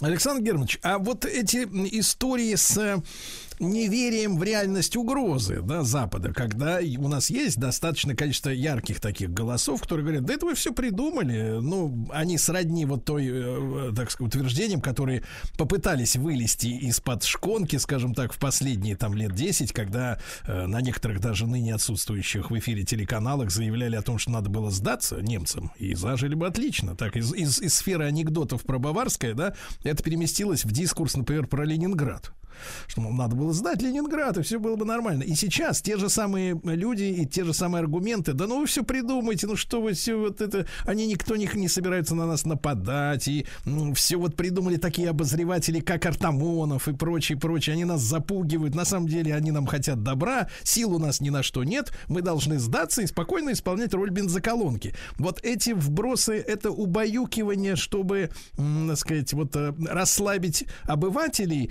а, или это э, как этих, э, как вот вы бы убеж- убедили этих людей в том, что они, что Запад действительно, ну вот на успокоится только на расчленении России? Ну, э, Сергей, в данном случае напоминает, как в французском ресторане шеф-повару рекомендуют перед тем, как бросить лобстер, или, как раньше говорили, омара в кипящую воду, почесать его в районе панциря, чтобы он немножечко заснул, пришел расслабленное состояние, а дальше можно уже в кипящую воду. Примерно то с нами и пытаются проделать. То есть э, главное, чтобы клиент не напрягался, а там, так сказать, вот в расслабленном состоянии духа и в крематории. Потому что э, жесткое, конечно, сравнение, но что-то ничего другого я тут сказать не могу. А, если э, кто-то, а я знаю то, что эти кто-то вполне себя выражают, а, считает, то, что надо срочно пойти на мир с Западом, ну, тут, допустим, Максим Юсин говорит, другие говорят, ну, то, что надо, за, надо Западом срочно мирный договор. На каких условиях задают вопрос? Да это не важно. Сначала мир, мир, мир. Ну хорошо, мир, мир, мир, давайте посмотрим, э, что творит Польша. Я не буду сейчас рассказывать, мне сейчас будут немедленно возражать, я знаю, а, как это обычно делается. Я буду говорить, то, что поляки воюют уже на Украине. Я говорю, нет, не пойман не вор, это воюют какие-то отщепенцы, наемники. Ну хорошо, ладно, бог с вами, как говорится. Но э, что э, можно сделать с тем, что Польша заказала в Южной Корее 800 танков «Черная пантера», более 200 танков Германия, более 200 танков, там 220 или 230 США. То есть они хотят к 2030 году, даже чуть раньше, иметь армаду в 1500 танков. Это больше, чем совокупный потенциал Франции, Германии, Испании, Италии. Это что, зачем? Чтобы их на парадах 1500 единиц демонстрировать, чем новейших танков класса Леопард-2А6. Сергей Стилавин и его друзья. На маяке. Друзья мои, с нами Александр Артамонов, военный эксперт, международный обозреватель. Как мир изменился за год, мы об этом говорим. Конечно, это огромный разговор. Но, Александр Германович, поскольку вы человек вменяемый, да, и, в общем-то, грамотный, да, да, да, то э, смотрите, а вот от имени общественности, которая, ну, и, по крайней мере, людей, которые изображают общественность, потому что непонятно за отдельными голосами, какие проценты э, народа стоят конкретно, но, а вам скажут, что вот Польша, да, она собирает полторы тысячи танков, но это же потому, что она напугана. Потому что Россия начала собирать свои новые танки. Они просто напуганы, вот поэтому и собирают. А что вы, Артамонов, тут нам говорите? Ну, красиво, конечно, звучит, но что-то она не была а, более 50 лет напуганная, ничего, вроде никто как Польше не угрожал, и на границе ее не покушался. А тут вдруг она стала напугана. Причем Она так очень странно напугалась, при условии, то, что мы ее территорию увеличили по линии Одернейса, э, как они говорят, Одернейс после войны, а, за счет фактически территории Германии. Вот такая напуганная, вдруг неожиданно разросшаяся Польша почему-то вот страшно перепугалась нас, при условии, что вообще-то перед ней лежат э, совсем другие страны, то есть, ну, как-то вот, э, Украина, Белоруссия, так сказать, а мы как-то вот не пытались не э, вывести наши танки на границу с Белоруссией. То есть это вот это уже из разряда, как говорится, такой демагогия. Ну хорошо, она напугана. Ну вот посмотрим тогда, как напуганная Польша э, в лице а, своего э, министра обороны Блащака, так сказать, говорит о том, что, э, собственно, у них уже прямая конфронтация с Россией началась. А, Мы вроде не объявляли Польше войну. И ни, ни разу ни в одной своей речи нигде не сквозило у Владимира Владимировича, то, что он собирается до Варшавы двинуть танки.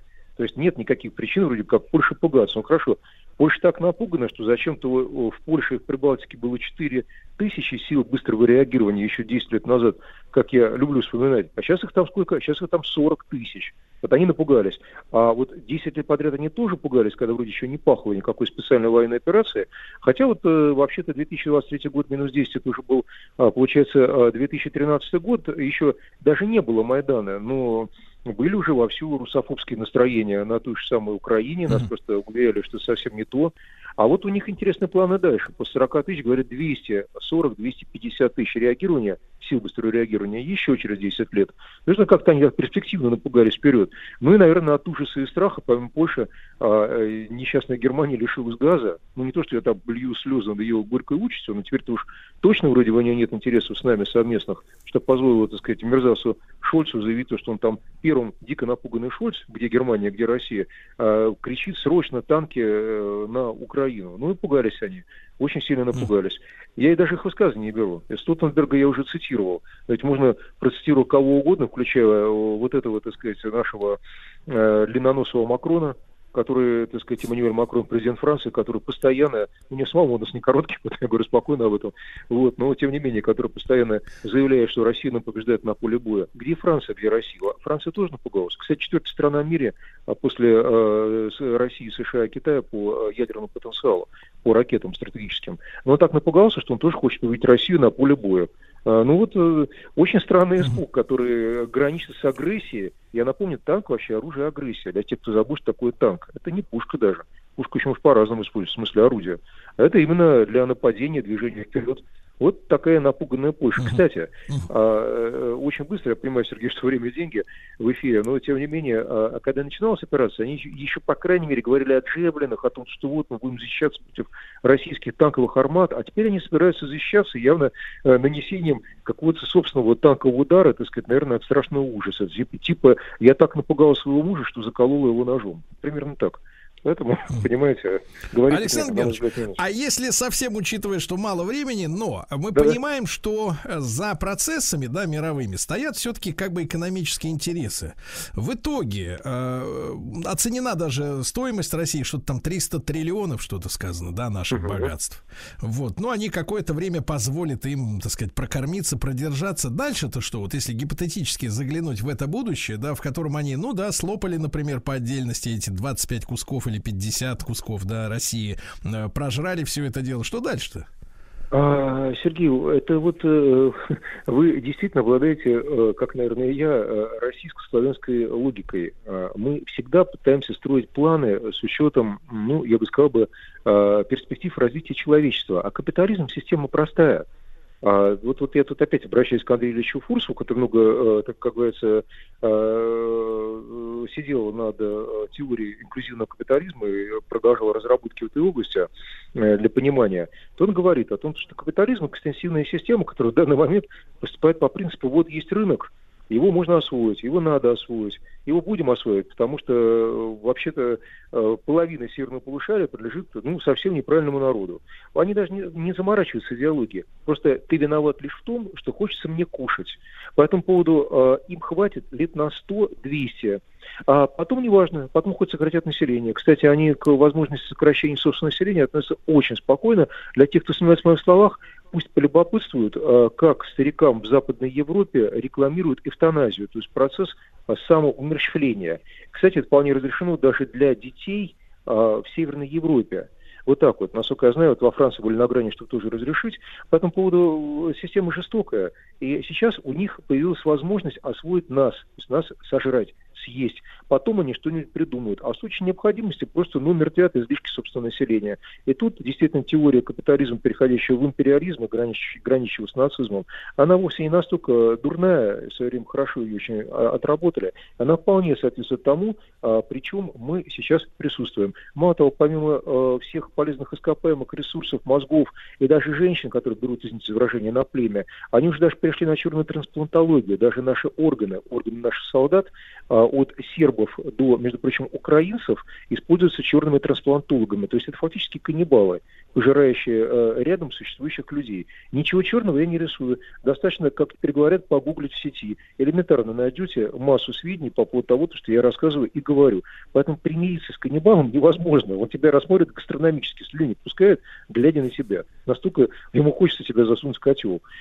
Как каннибал будет есть завтра, ну, это проблема каннибала. Ну, что-то придумают, как они говорят. Говорят. Иначе не скажу. Печально. Александр Германович, э, спасибо вам большое, как обычно. Вот, кстати, вы упоминали Андрея Ильича Фурсова. Он у нас э, в следующем часе будет в гостях. Мы поговорим о э, 175-летнем юбилее выхода манифеста коммунистической партии Карла Маркса. О марксизме чуть-чуть поговорим. Передам от вас привет. Вот, да. Э, Александр Германович Артамонов, военный эксперт, международный обозреватель. О том, как мир изменился за последний год, чуть-чуть поговорим.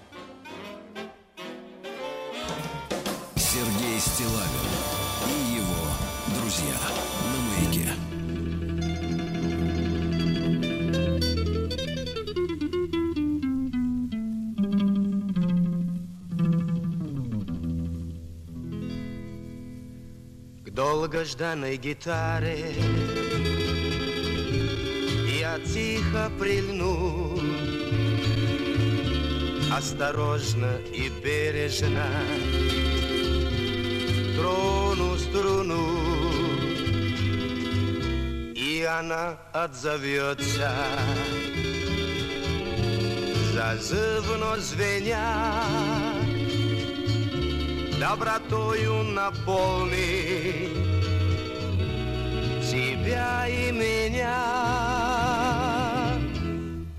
От зари до зари, от темна до темна, о любви говори, пой гитарная струна.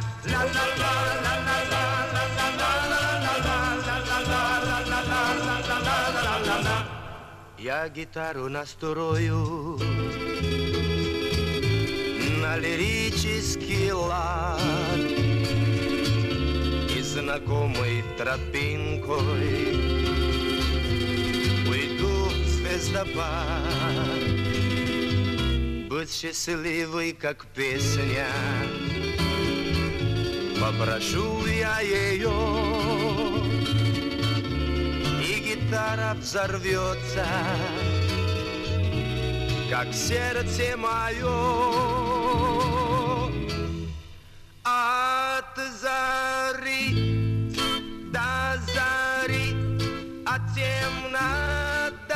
Темна, о любви говори, пой гитарная струна.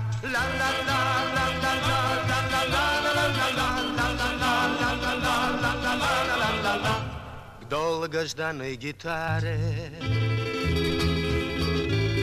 я тихо прильну, осторожно и бережно трону струну. Ведь бывают гитары,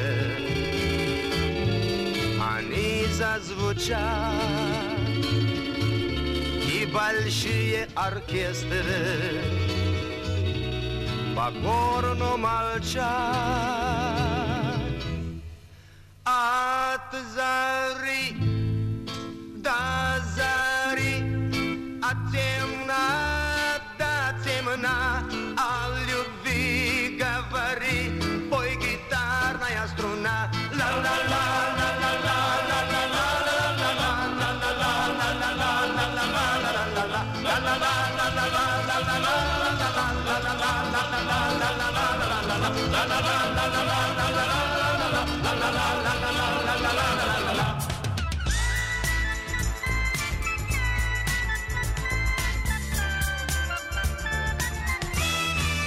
Сергей Стилавин и его друзья. Дорогие друзья, в конце прошлого часа я обещал, что с нами сегодня Андрей Ильич Фурсов, историк и директор Института системно-стратегического анализа. Андрей Ильич, вам горячий привет от Александра Германовича Артамонова. Доброе утро. Доброе утро, спасибо. И ему тоже привет от меня. Да, да. А с Андреем Ильичем мы встречаемся сегодня потому, что накануне исполнилось 175 лет э, с того дня, как в Лондоне вышел в свет манифест Der Kommunistischen Partei.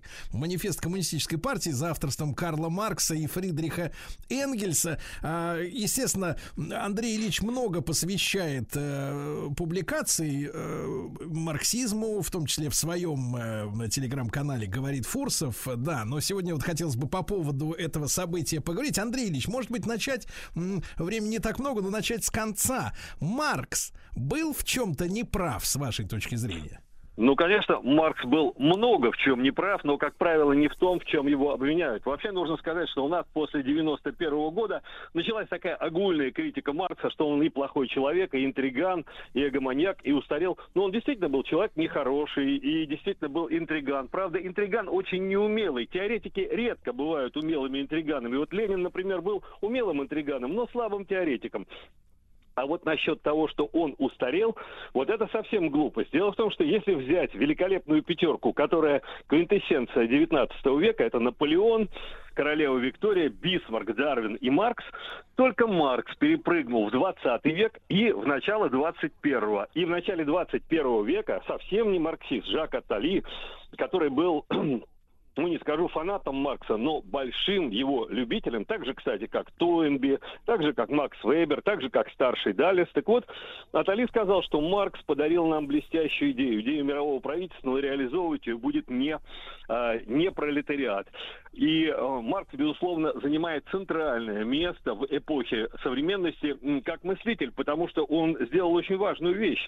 Он создал и идеологию, и научную, и научную теорию. И в этой научной теории б- огромное количество достижений. Ну и как во всякой теории, сказать, есть целый-целый ряд уязвимых, уязвимых мест. Э, э, Некоторые из них легко решаются, потому что Маркс при этом нарушил свой метод. Ну, а некоторые, сказать, извиняйте, некоторых он просто ошибался. Так что Маркс, как любой великий мыслитель, э, сказать, это совокупность и ошибок, и достижений, но к нему, как и вообще к великим мыслителям, нужно относиться по принципу нашего великого биолога Александра Александровича Любищева, который говорил, что прошлое науки – это не кладбище с могильными плитами, а система недостроенных зданий. Кое-что можно достроить, кое-что нет. Андрей Ильич, ну вот э, поскольку работа научная, да, сам по себе э, и манифест коммунистической партии, потом капитал, э, обычному человеку может быть не просто, м, э, так сказать, такие тексты, фолианты, если он их доберется читать, но вот в наших силах так простыми словами, ну, понятными обычному образованному человеку, да, объяснить, в чем суть. Э, Суть, но прежде всего суть в методологии Маркса. Дело в том, что Маркс ни в коем случае не был экономическим детерминистом, как его часто пытаются представить. Э, Маркс очень четко сформулировал один принцип, который, я думаю, ясен любому человеку с десятью классами образования будет, что э, суть любой социальной системы определяется на фазе распределения факторов производства. Кто что имеет. Еще у Маркса есть замечательный тезис, который очень часто забывают у нас. Объект присвоения определяет присваивающего субъекта. То есть, грубо говоря, но если объект присвоения тела человека, то это значит рабо- рабовладение. Земля – это феодализм. Вот если бы после 91 года у нас изучали, пытались ответить на то, ну что такое был Советский Союз, ведь обратите внимание, вот был, был недавно столетний юбилей СССР. И вместо того, чтобы заняться тем, что такое была природа СССР, начался, так сказать, такой сеанс около научного анонизма, выяснения опять, Горбачев предатель, Горбачев не предатель. Как только ты ставишь вопрос по Марксу, что было главным объектом присвоения номенклатуры в советском обществе, все, все секреты оказываются на поверхности. Ну и, естественно, Маркс – это принцип системности и принцип историзма. В при- вот в принципе в теории Маркса нет ничего, сказать, вот что такого, э, что было бы какой-то заумью, как это часто у Гегеля, например, то есть здесь Маркс был очень практичен. Э, В этом отношении про Маркса можно сказать словами Эйнштейна, что может быть практичнее хорошей теории. Хотя в этой теории о грех тоже хватает. М, Андрей Ильич, а есть некий парадокс, э, вот как вы его видите, что э, марксизм э, стал э, из теории реальностью, и насколько, кстати говоря, реализованной реальностью именно в России? Ну, нет, марксизм, конечно, не стал, не стал реальностью, потому что не случайно говорят, что Ленин перевернул Маркса, э, сказать, вверх, вверх ногами.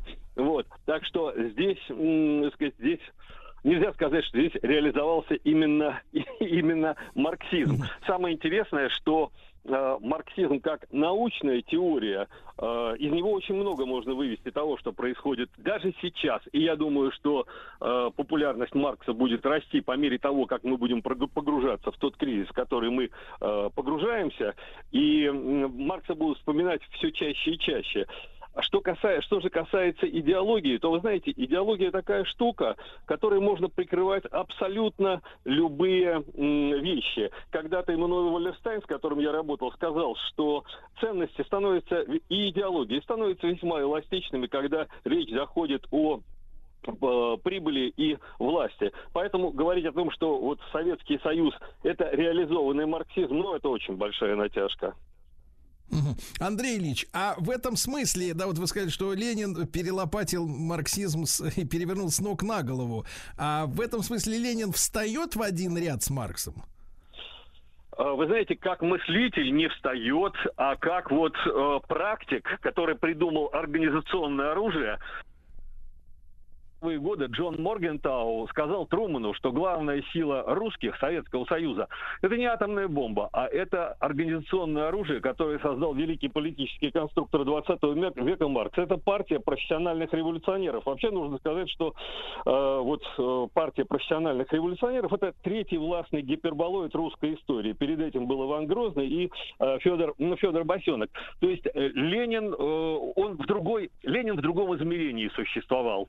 А, он не был, э, сказать, теоретиком, он был э, практиком. И не случайно очень часто, скажем, тот же Бухарин, который был довольно слабым теоретиком, но он был как теоретик сильнее Ленина и его э, побивал. Например, по поводу НЭПа Бухарин врезал Ленину так, что Ленин замолчал про государственный э, капитализм. Ленин это из другого. Ленин это, безусловно, фантастическая фигура, хотя, конечно, очень мало приятно. Это фантастическая фигура м, 20 века. Я иногда думаю о том, что вот если бы, скажем, Маркс дожил, стал бы древним старичком, а Ленин был чуть помоложе, они встретились где-нибудь в Швейцарии, но я думаю, что там только искры бы летели, потому что это два были просто эго-маньяка, сказать, я- с явным комплексом. Я думаю, что эти два человека возненавидели бы друг друга значительно больше, чем Маркс и Бакунин. Андрей Ильич, а вот зацеплюсь за формулировку партия, професс- э, профессиональных революционеров, да, и вот а, э, что у нас сейчас происходит, да, Э, вот вчера буквально все новостные агентства, да, облетела новость, что, значит, в Испании местные, так сказать, партийные товарищи левацкого толка из местного левого движения, профессиональные партийцы, вот, значит, легализовали зоофилию. Ну, народ в шоке, все возмущаются, да, и говорят, что как это можно, какая мерзость, да, вот. А, а мы видим, что вот эти левацкие профессиональные э, партийцы, да, это зеленые, вот эти Бербок, вот все остальные, да, они заполонили вот европейское професси- по- по- по- пространство, да, Сергей, политическое. дело в том, что они не профессиональные революционеры, а профессиональные политические проститутки. Это во-первых. Ны- Нынешние леваки, все, я уж не говорю о том, что зеленое движение в Европе создано ЦРУ и Ми-6, а, особенно в Германии. Вот. А что же касается профессиональных революционеров. Это о другом. А что касается зоофилии, я несколько лет назад сказал, что остается на Западе легализовать каннибализм, педофилию, зоофилию. Они идут э, быстрыми темпами к этому, но к э, профессиональным революционерам это не имеет никакого отношения. Профессиональный революционер – это человек, главная работа которого – это взятие власти. Причем власти не просто политической, а власти всей. Поэтому партия профессиональных революционеров могла появиться только в России. И э, к партии профессиональных революционеров линия тянется прямиком от опричнины Ивана Грозного. Она пунктирная, но тем не менее и опричнина, и партия профессиональных революционеров – это русское изобретение, потому что партия профессиональных революционеров – это отрицание политики в узком смысле слова. Политическая власть – это одна из форм, э, одна из форм власти. А партия полит- про- профессиональных революционеров – это вся власть у нас. И мы знаем, мы оседлали, заседлали законы истории. У нас единственная верная научная теория, и все пошли нахрен. А, Андрей Ильич, а вот возвращаясь к совре... Вот хочется вас об- обо, обо всем спросить, хотя повод, конечно, Маркс сегодня, да, и манифест коммунистической партии. Но вот эта история с легализацией а, пороков, да, страшнейших, которые, э, так сказать, даже, может быть, больше, чем грехи в, так сказать, в Конечно. да? А, Вот, а это зачем делается-то вот у них? Я вот с точки зрения логики, зачем? Э, С точки зрения логики, они разрушают... Вот у Энгельса была работа происхождение государства, семьи и частной собственности. Может быть, я порядок, сказать, по- поменял. Но вот они это сейчас рушат, потому что то общество, которое, тот строй, который хотят создать хозяева Шваба, э, вот этого неудачника автора, он же очень слабый автор, вот, э, оно предполагает изменение биологической природы человека, биологическое м, оформление социального неравенства, но для этого нужно разрушить, разрушить все, разрушить семью, э, разрушить человека как биологический вид. Я думаю, Маркс просто в гробу переворачивается, когда вот это он все видит. Он, он мечтал о другом. Но дело в том, что вот это и есть коварство истории. Это вот э, европейская история ответила Марксу. Андрей Ильич, а что вот, э, так сказать, пользуясь вашими, вашим высказыванием, спрошу, а что же Маркс тоже к семье относился, так сказать, не бе- без пиетета особого? Нет, Маркс относился к семье, э, как, как это вообще-то... Хотя Маркс не считал себя евреем, он считал себя революционером, но тем не менее, сказать, вот, из- э, сказать, он как такой, сказать, еврейский человек, он очень чтил свою семью, при том, что, сказать, у него там э, был и внебрачный ребенок, которого усыновил Энгельс, вот, но Маркс к семье своей относился очень и очень... Он был, он был семьянин, он пытался заработать деньги на семью, хотя и заработчик денег он был э, неудачливый, вот. Так что нет, у Маркса, я поэтому и говорю, что Маркс в гробу должен переворачиваться, потому что Маркс был человек культуры. Обратите внимание, сколько в его текстах ссылок на Шекспира, на э, римских поэтов. Это был человек культуры. А вот эти ведь, которые пришли, Бербоки и вот эта вся хрень, это же варвары на самом деле. Э, Вот это второе пришествие варваров. Только эти варвары выведены в специальные пробирки. А, Андрей Ильич, а тогда в какой, соответственно, в какую эпоху они хотят обрушить вот европейскую цивилизацию? То есть э, э, на ступень ниже или на две ступени? Вот к- к- А, где Вы знаете, они-то, они-то хотят, они вообще об этом не думают. Они думают о создании вот этого мира новой нормальности. Но на самом деле они проваливаются, так сказать, в эпоху, одновременно сразу в несколько эпох. Вот у меня скоро выйдет книга, которая называется «Наше время Босха». А, Отчасти они проваливаются в эпоху длинного 16 века, то есть 1453-1648. Отчасти это новое европейское э, темновековье. Но другое дело, что гладко было на бумаге, а получается, сказать, все, все потом э, по- по-другому. Вот. Э, И, так что, вот, в принципе, они хотят создать э, я, естественно, не Бербоков имею в виду, это, так сказать, это орудие. Они э, хотят создать общество, э, где э, верхи и низы отличаются как два биологических вида, и это закреплено биологически. Вот что они пытаются сделать. Я думаю, что из этого ничего не получится, потому что это времени у них просто не хватит, они развалятся быстрее. Вот. Ну и потом, э, кроме того, есть контрэффекты, которых они не учитывают. Это так, так же, как советская номенклатура полагала, что она запустит некий процесс, но не доучла степень криминализации поздней советского общества. Вот эти ребята тоже, у них, я думаю, скорее всего, получится по э, Гамлету в переводе Пастернака. «Ступай, отравленная сталь по назначению». Андрей Ильич, и, а если, соответственно, вы- вот мы, мы, мы нарисовали такими крупными мазками их цели, да, некие, некие в будущем, да, ради которых они работают. А если вернуться к Марксу, да, коммунистическая партия, дальше коммунизм, как э, следующая ступень после империализма. Как царство Ну, свободы. Вот. У него Да-да-да. была чисто, это чисто мессианская идея у него. Только у него мессия был коллективный пролетариат. Самое интересное, что вот одна из ошибок Маркса заключалась в том, что он под пролетариатом понимал так называемые опасные классы в Европе. Дело в том, что пролетариат начал реально формироваться только во второй половине 19 века, а Маркс к этому времени уже прак- практически сформировал свою научную теорию. И вот тот слой, который он полагал, что это мессия, это были опасные классы. Их очень хорошо показал в своих романах Эжен Сю, Бальзак. Но вот самое главное, эти опасные классы, еще не пролетариат, Это романы Эжена Сю, который у нас недооценен, хотя Белинский его ставил выше Бальзака.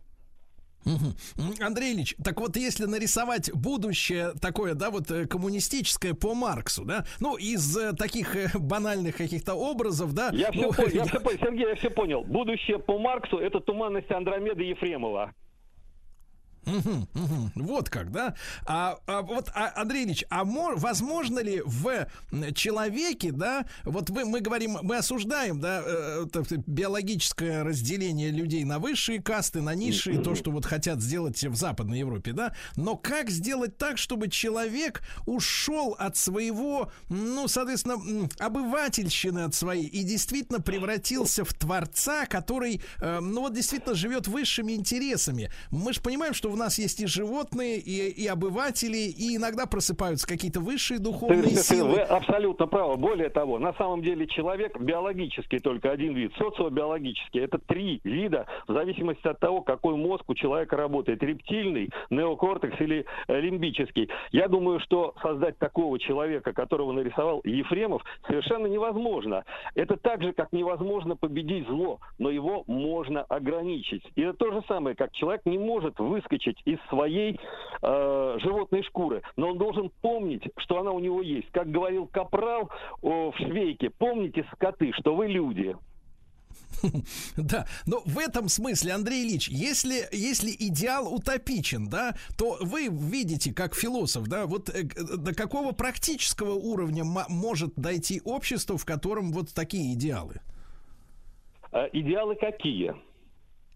Ну вот идеал, вот он, да, вот он коммунистический, да, вот все творцы, да, но вот в реальности, вот мы Нет, какую такого, это, это невозможно. Все, тор- все творцами не могут быть чисто биологически. Просто здесь нужна, э, ну не идеальная, а реальная система. Это система, которая держит в узде животные инстинкты человека и стимулирует развитие человека. Я помню, как в бытность свою министром образования некто Фурсенко сказал, порог советской школы в том, что она хотела создать человека-творца. Мы же будем воспитывать э, человека, э, квалифицированного потребителя. Ну, получите, вот тиктокер – это квалифицированный э, потребитель. Ешьте, э, сказать, вы, то, что вы хотели, вы и получили.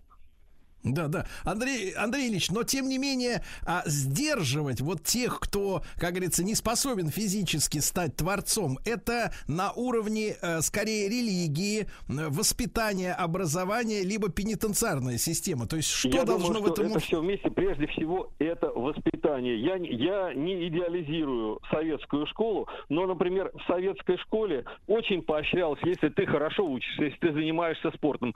Когда я учился, я пошел в школу в 58 году, э, ну вот в 60-е годы я не слышал никогда, может оно было, может это я не слышал, слова «ботаник». И те, кто хорошо учился, это значит человек, так сказать, правильный или человек занимается спортом. Посмотрите, вот ведь в чем была проблема Советского Союза? Советские идеалы были замечательные, но дело в том, что сама советская система, верхушка, она их нарушала, и она была в этом отношении очень-очень уязвима. Писатель Юрий Поляков очень хорошо сказал о постсоветском обществе. Но его критиковать, критиковать, так сказать, невозможно, потому что, ну да, я вот, вот, вот такой я дерьмо, я капитализм, я эксплуататор, а вы чего хотели? Да. Андрей Ильич, ну, как всегда, очень интересно с вами общаться. Андрей Ильич Фурсов, историк, директор Института системно-стратегического анализа. 175 лет назад э, вышла книга «Манифест коммунистической партии Карла Маркса».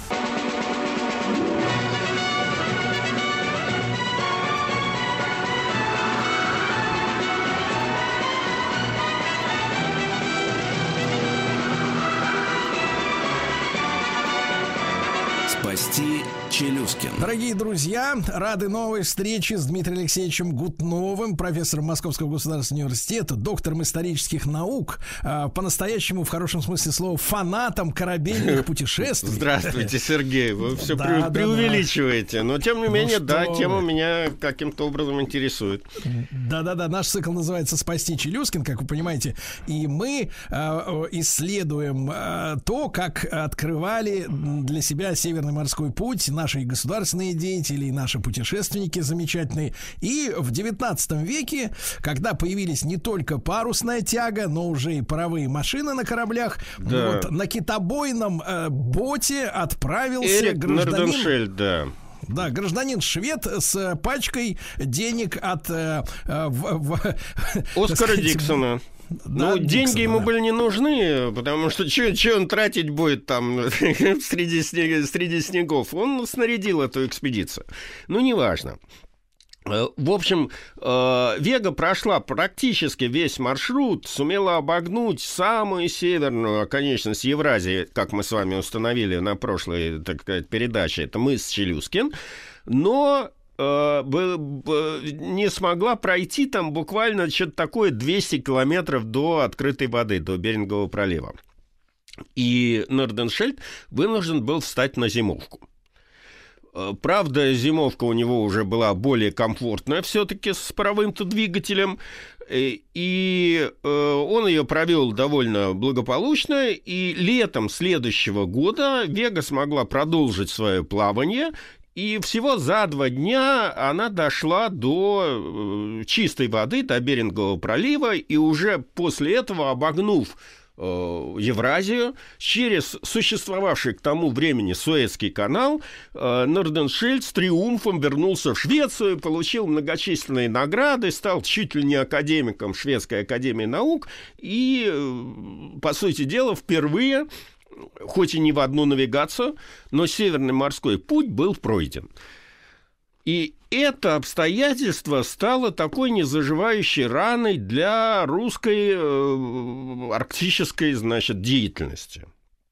Потому что, э, ну как это так? Значит, исконно русский путь, да, где в основном такая территория России, где, в общем, территориальные воды России, э, а, в общем, как бы этот э, проход сделал, то есть прошел Северный морской путь швед. Ну, ну Тут вопрос-то возникает, Дмитрий Алексеевич, а зачем тогда наше правительство Да. разрешало-то ему попробовать, если так обидно Ну, стало резко? нет, почему она разрешала, это понятно. С одной стороны, если пройдет, значит, мы будем знать, что пройти можно. А если не пройдет, ну, бог с ним, значит, там погибнет, это все-таки швед, а не русский. Сколько там шведов в Сибири осталось после войны Северной? Вот. Значит, эм, так вот, э, Соответственно, значит, э, прошло 20 лет, или, можно сказать, 30 лет, пока это наша, наша мысль там, это вся бурлила и организовывалась, и только в 1912 году было снаряжено две экспедиции. Э, Первая под командованием лейтенанта Григория, э, Георгия, извините, Брусилова. К генералу Брусилову он не имеет никакого отношения. В общем, драматическая довольно история, на самом деле жизненная, потому что этот Брусилов был морским лейтенантом, он болел, так сказать, географическими открытиями, он женился на довольно богатой женщине, э, которая, видимо, от любви к нему, так сказать, спонсировала 30 тысяч рублей на организацию этой, этой экспедиции, значит, купила ему шхуну, под названием, э, которая была названа «Святая Анна», и которая была подготовлена к арктическому плаванию, по сути дела, оплатила, так сказать, этот экипаж, э, и он ушел. Значит, э, это э, Святая Анна, почему она называлась Святая Анна? В честь Анны Николаевны Брусиловой, в честь его жены. Вот. И Анна Николаевна осталась вдовой, потому что на самом деле э, Брусилов обратно не вернулся. Там два члена экипажа его спаслись случайно. Вот. И параллельно этому э, стартовала вторая экспедиция с той же целью пройти Северный морской путь. Она возглавлялась Владимиром Русановым. Шел он на зверобойном судне «Геркулес». Э, И та, и та экспедиция кончились трагически. И экспедиция Русанова до сих пор там, то есть есть какая-то точка, где он предполагается, что она погибла, но точное место гибели мы не знаем. С Брусиловым более-менее, так сказать, вот эти вот два спасшихся члена экипажа что-то рассказали. А, с другой стороны, э, где-то уже с 910 года наметилось другая, э, другое направление попыток пройти Северным морским путем.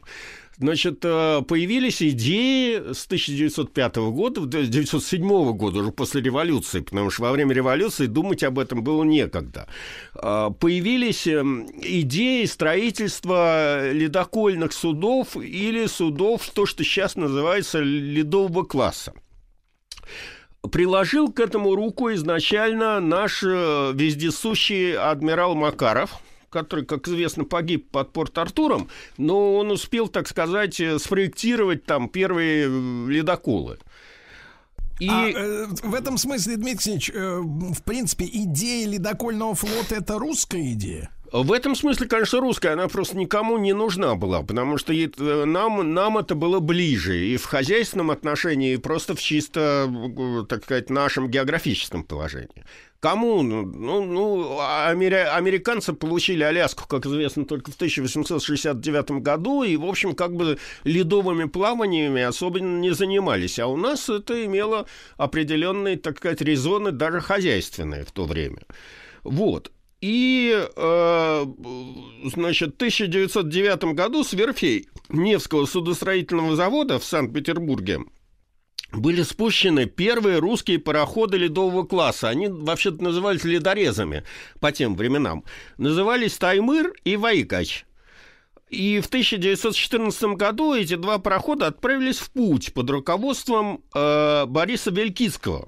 Они обогнули мыс Челюскин, встретили непроходимые льды и, по примеру Норденшельда, вынуждены были провести зимовку одну – Э, в Карском море, и в следующем году эти пароходы завершили сквозное плавание, э, так сказать, по Северному морскому пути, как бы так же, как Норденшильд э, в две навигации, но уже под российским флагом. И это было ну, обставлено, вы понимаете, 1914 год, это мировая война, значит, требования патриотизма, это было отстав... обставлено как такая наша невоенная победа э, в борьбе с Северным полюсом. Э, забыл сказать, когда я это все рассказываю, про нашего так, так. славного ученика, кстати говоря, Макарова, тоже специалиста по минной войне и исследователя Арктики, о котором мы с вами говорили, Александр Владимирович э, э, Колчак. Э, значит, им была создана гидрографическая экспедиция Северного Ледовитого океана эта экспедиция базировалась э, во Владивостоке и в основном ставила перед собой целью э, исследования восточной части северного, будущего, ну, то, что мы называем север, Северного пути. А, Вообще говоря, эта экспедиция была создана, но сделать она ничего не успела просто по причине того, что сам Колчак был призван во время войны на действительную военную службу, и как бы, э, ну, война началась, не, не до исследований. Кроме того, э, гибель вот Русанова и Брусилова тоже как бы немножко, так сказать, остановили финансирование и, в общем, не дали реализовать э, полярных исследований с Востока. Но я понимаю так, что Колчак-то вот э, мыслей об освоении Севморпути не, не оставлял, да? Абсолютно не оставлял. Более того, он об этом помнил. И в 1919 году, а именно 23 апреля, э, при правительстве адмирала Колчака в Омске, э, значит, э, был создан комитет Северного морского пути. Ну, и мы уже говорили о том, что сама это, само это название Севморпуть, он был, оно было предложено как раз э, Колчаком. Ну, именно так. Да, Плюс к этому мои, интересно а, да. даже не это. А конечно, эти... конечно, Дмитрий Алексеевич, это я понимаю, но совсем посеем интригу. Дмитрий Алексеевич Гутнов, профессор Московского государственного университета, доктор исторических наук, э, в нашем цикле «Спасти э, Челюскин», и Челюскин имеется в виду пароход.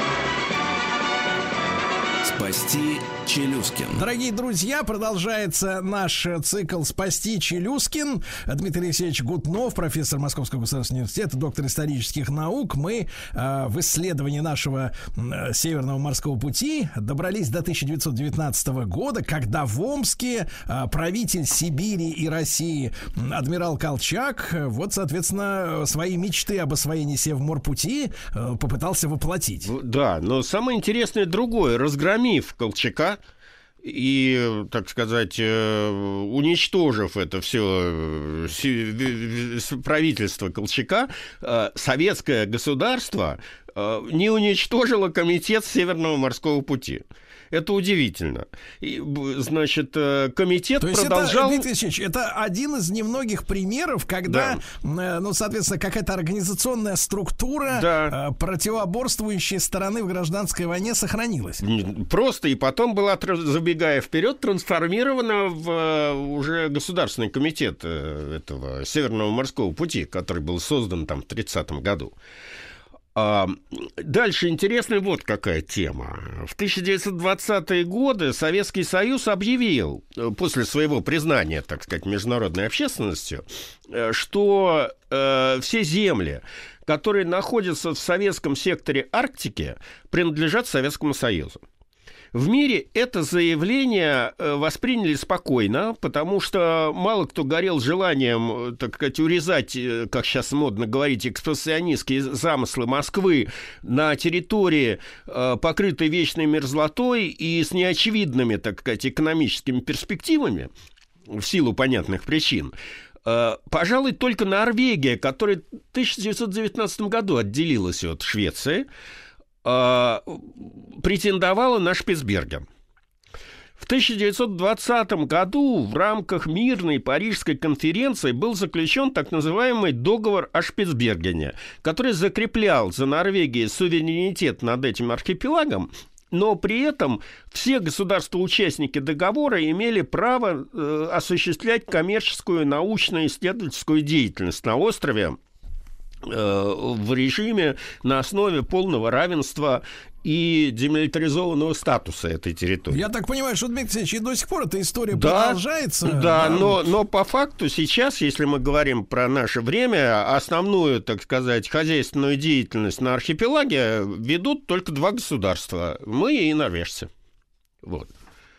Значит, э, таким образом получается история, что чисто географически к концу 20-х годов 20 века в принципе маршрут э, восточного и западного участков Северного морского пути был изучен и в принципе пройден. Но вопрос стоял в том, чтобы, э, с одной стороны, ускорить этот процесс, то есть, чтобы можно было пройти э, сквозь, э, через этот путь э, за одну навигацию, как минимум, и, соответственно, хозяйственное освоение этого маршрута. Э, В практическую плоскость вот это вот э, до того довольно умозрительная задача э, была введена советским государством с началом политики индустриализации. Точнее говоря, так. Уже с конца 20-х годов западный участок Северного морского пути примерно от Енисея до Белого моря использовался для вывоза хлеба из Сибири в европейскую часть России через Архангельск. Ну, в принципе, Архангельск, как он возник, он всегда играл роль э, такого этого самого центра, где собиралась, как это, логистического центра, где собиралась рыба, пушнина, меха, э, для того, чтобы либо экспортировать за границу, либо э, везти в Россию. Если вы вспомните, Ломоносов пришел с рыбным обозом именно из Архангельска. Вот. Но масштабы просто поменялись. И э, с другой стороны, с началом индустриализации по этому пути стали вывозить лес из э, Игарки, Сибири. С чем это диктовалось? А, Понимаете, э, ну, как сейчас, так и тогда, главная проблема нашей индустриализации во все времена была отсутствие финансирования, отсутствие инвестиций, как сейчас говорят. И э, эти инвестиции надо было где-то брать в лице твердой валюты. Твердая валюта, как правило, до революции покупалась за русский хлеб. Вспоминаем, что в конце 19 века, в общем, по-моему, каждый третий пуд пшеницы, который продавался в Европе, был русским. А после революции эту же роль тоже играл хлеб, правда, не в, такой, не в таких объемах, как это было до революции, по понятным причинам, потому что у советской власти были проблемы с организацией сельского хозяйства и с сельскохозяйственным производством вплоть до конца э, советской власти. Но, с другой стороны, другим, так сказать, э, экспортным товаром, который шел очень активно э, на экспорт, был, было дерево. И вот это вот дерево в больших массах, значит, там э, заготавливалось в Сибири, спускалось по сибирским рекам до Ледовитого океана, до Игарки, и оттуда, значит, его везли э, в тот же самый Архангельск. Ну, вот с этого момента мы и продолжим нашу следующую встречу. Хорошо. А, Друзья мои, Дмитрий Алексеевич Гутнов, профессор МГУ, доктор исторических наук в нашем специальном цикле «Спасти Челюскин». И, конечно, наша э, речь идет о Северном морском пути. Дмитрий Алексеевич, Спасибо. большое спасибо. До следующих Спасибо. встреч.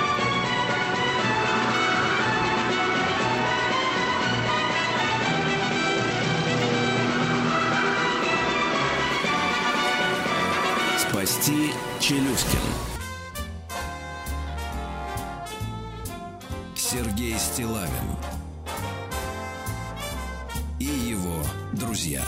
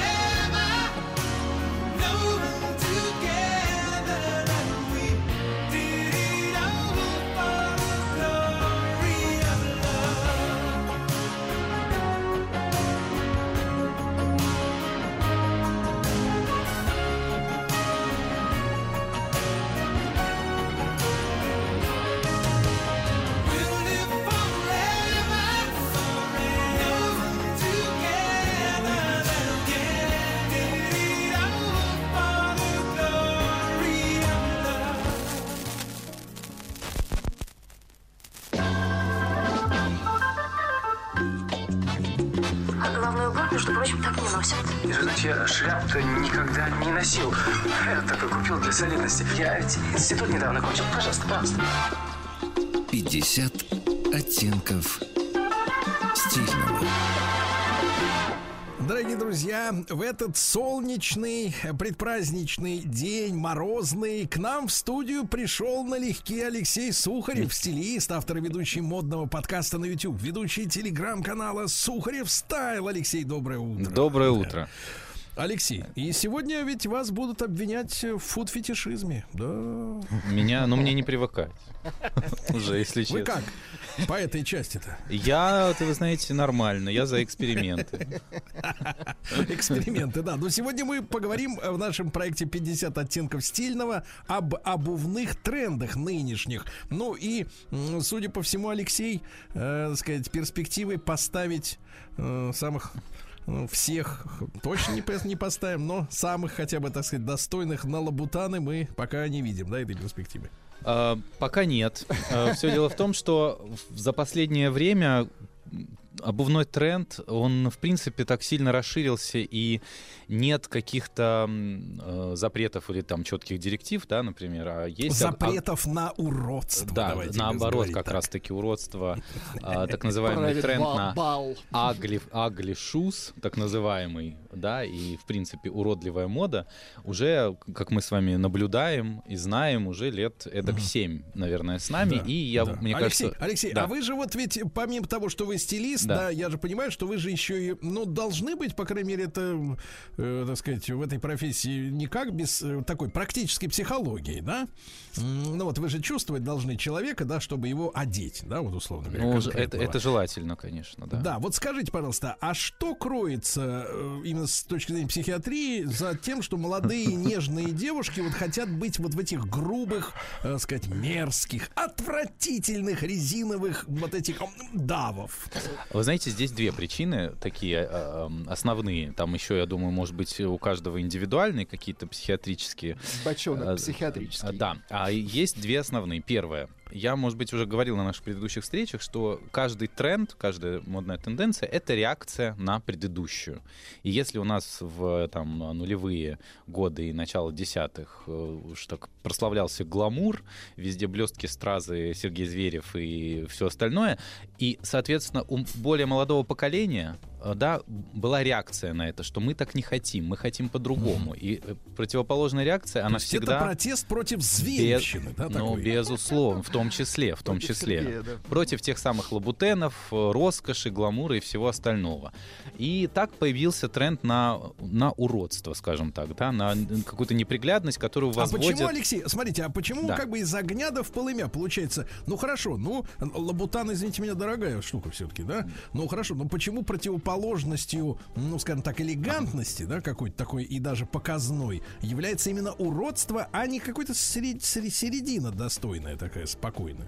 Вы знаете, это, конечно, все желание молодого поколения выглядеть не как предыдущее, еще подогревается, безусловно, эм, модными домами и компаниями, которые, в общем-то, создают эти самые тренды и создают эту самую обувь и продают ее за большие деньги.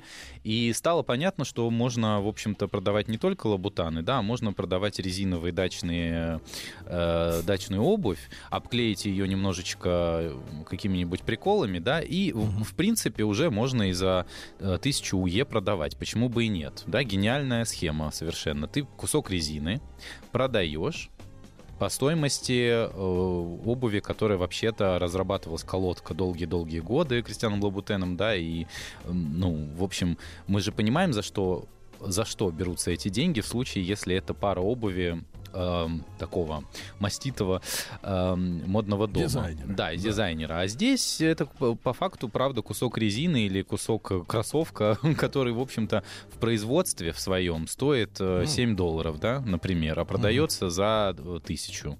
тех самых долларов. И есть Ну, еще они на самом деле... что это идея продается, вот идея уродства, она и продается. да. Безусловно, продается идея, в первую очередь, это все распространяется а, известными людьми, так называемыми инфлюенсерами, которые э, изо всех, эм, значит, э, медиаисточников рассказывают о том, что это очень-очень классно, и давайте вы будете одеваться совершенно так же. А еще э, вторая причина, по которой этот тренд так зашел, это пандемия. Потому что во время пандемии все захотели удобства, все поняли, что все это излишество, все эти каблуки и вообще одежда элегантная, зачем она нужна.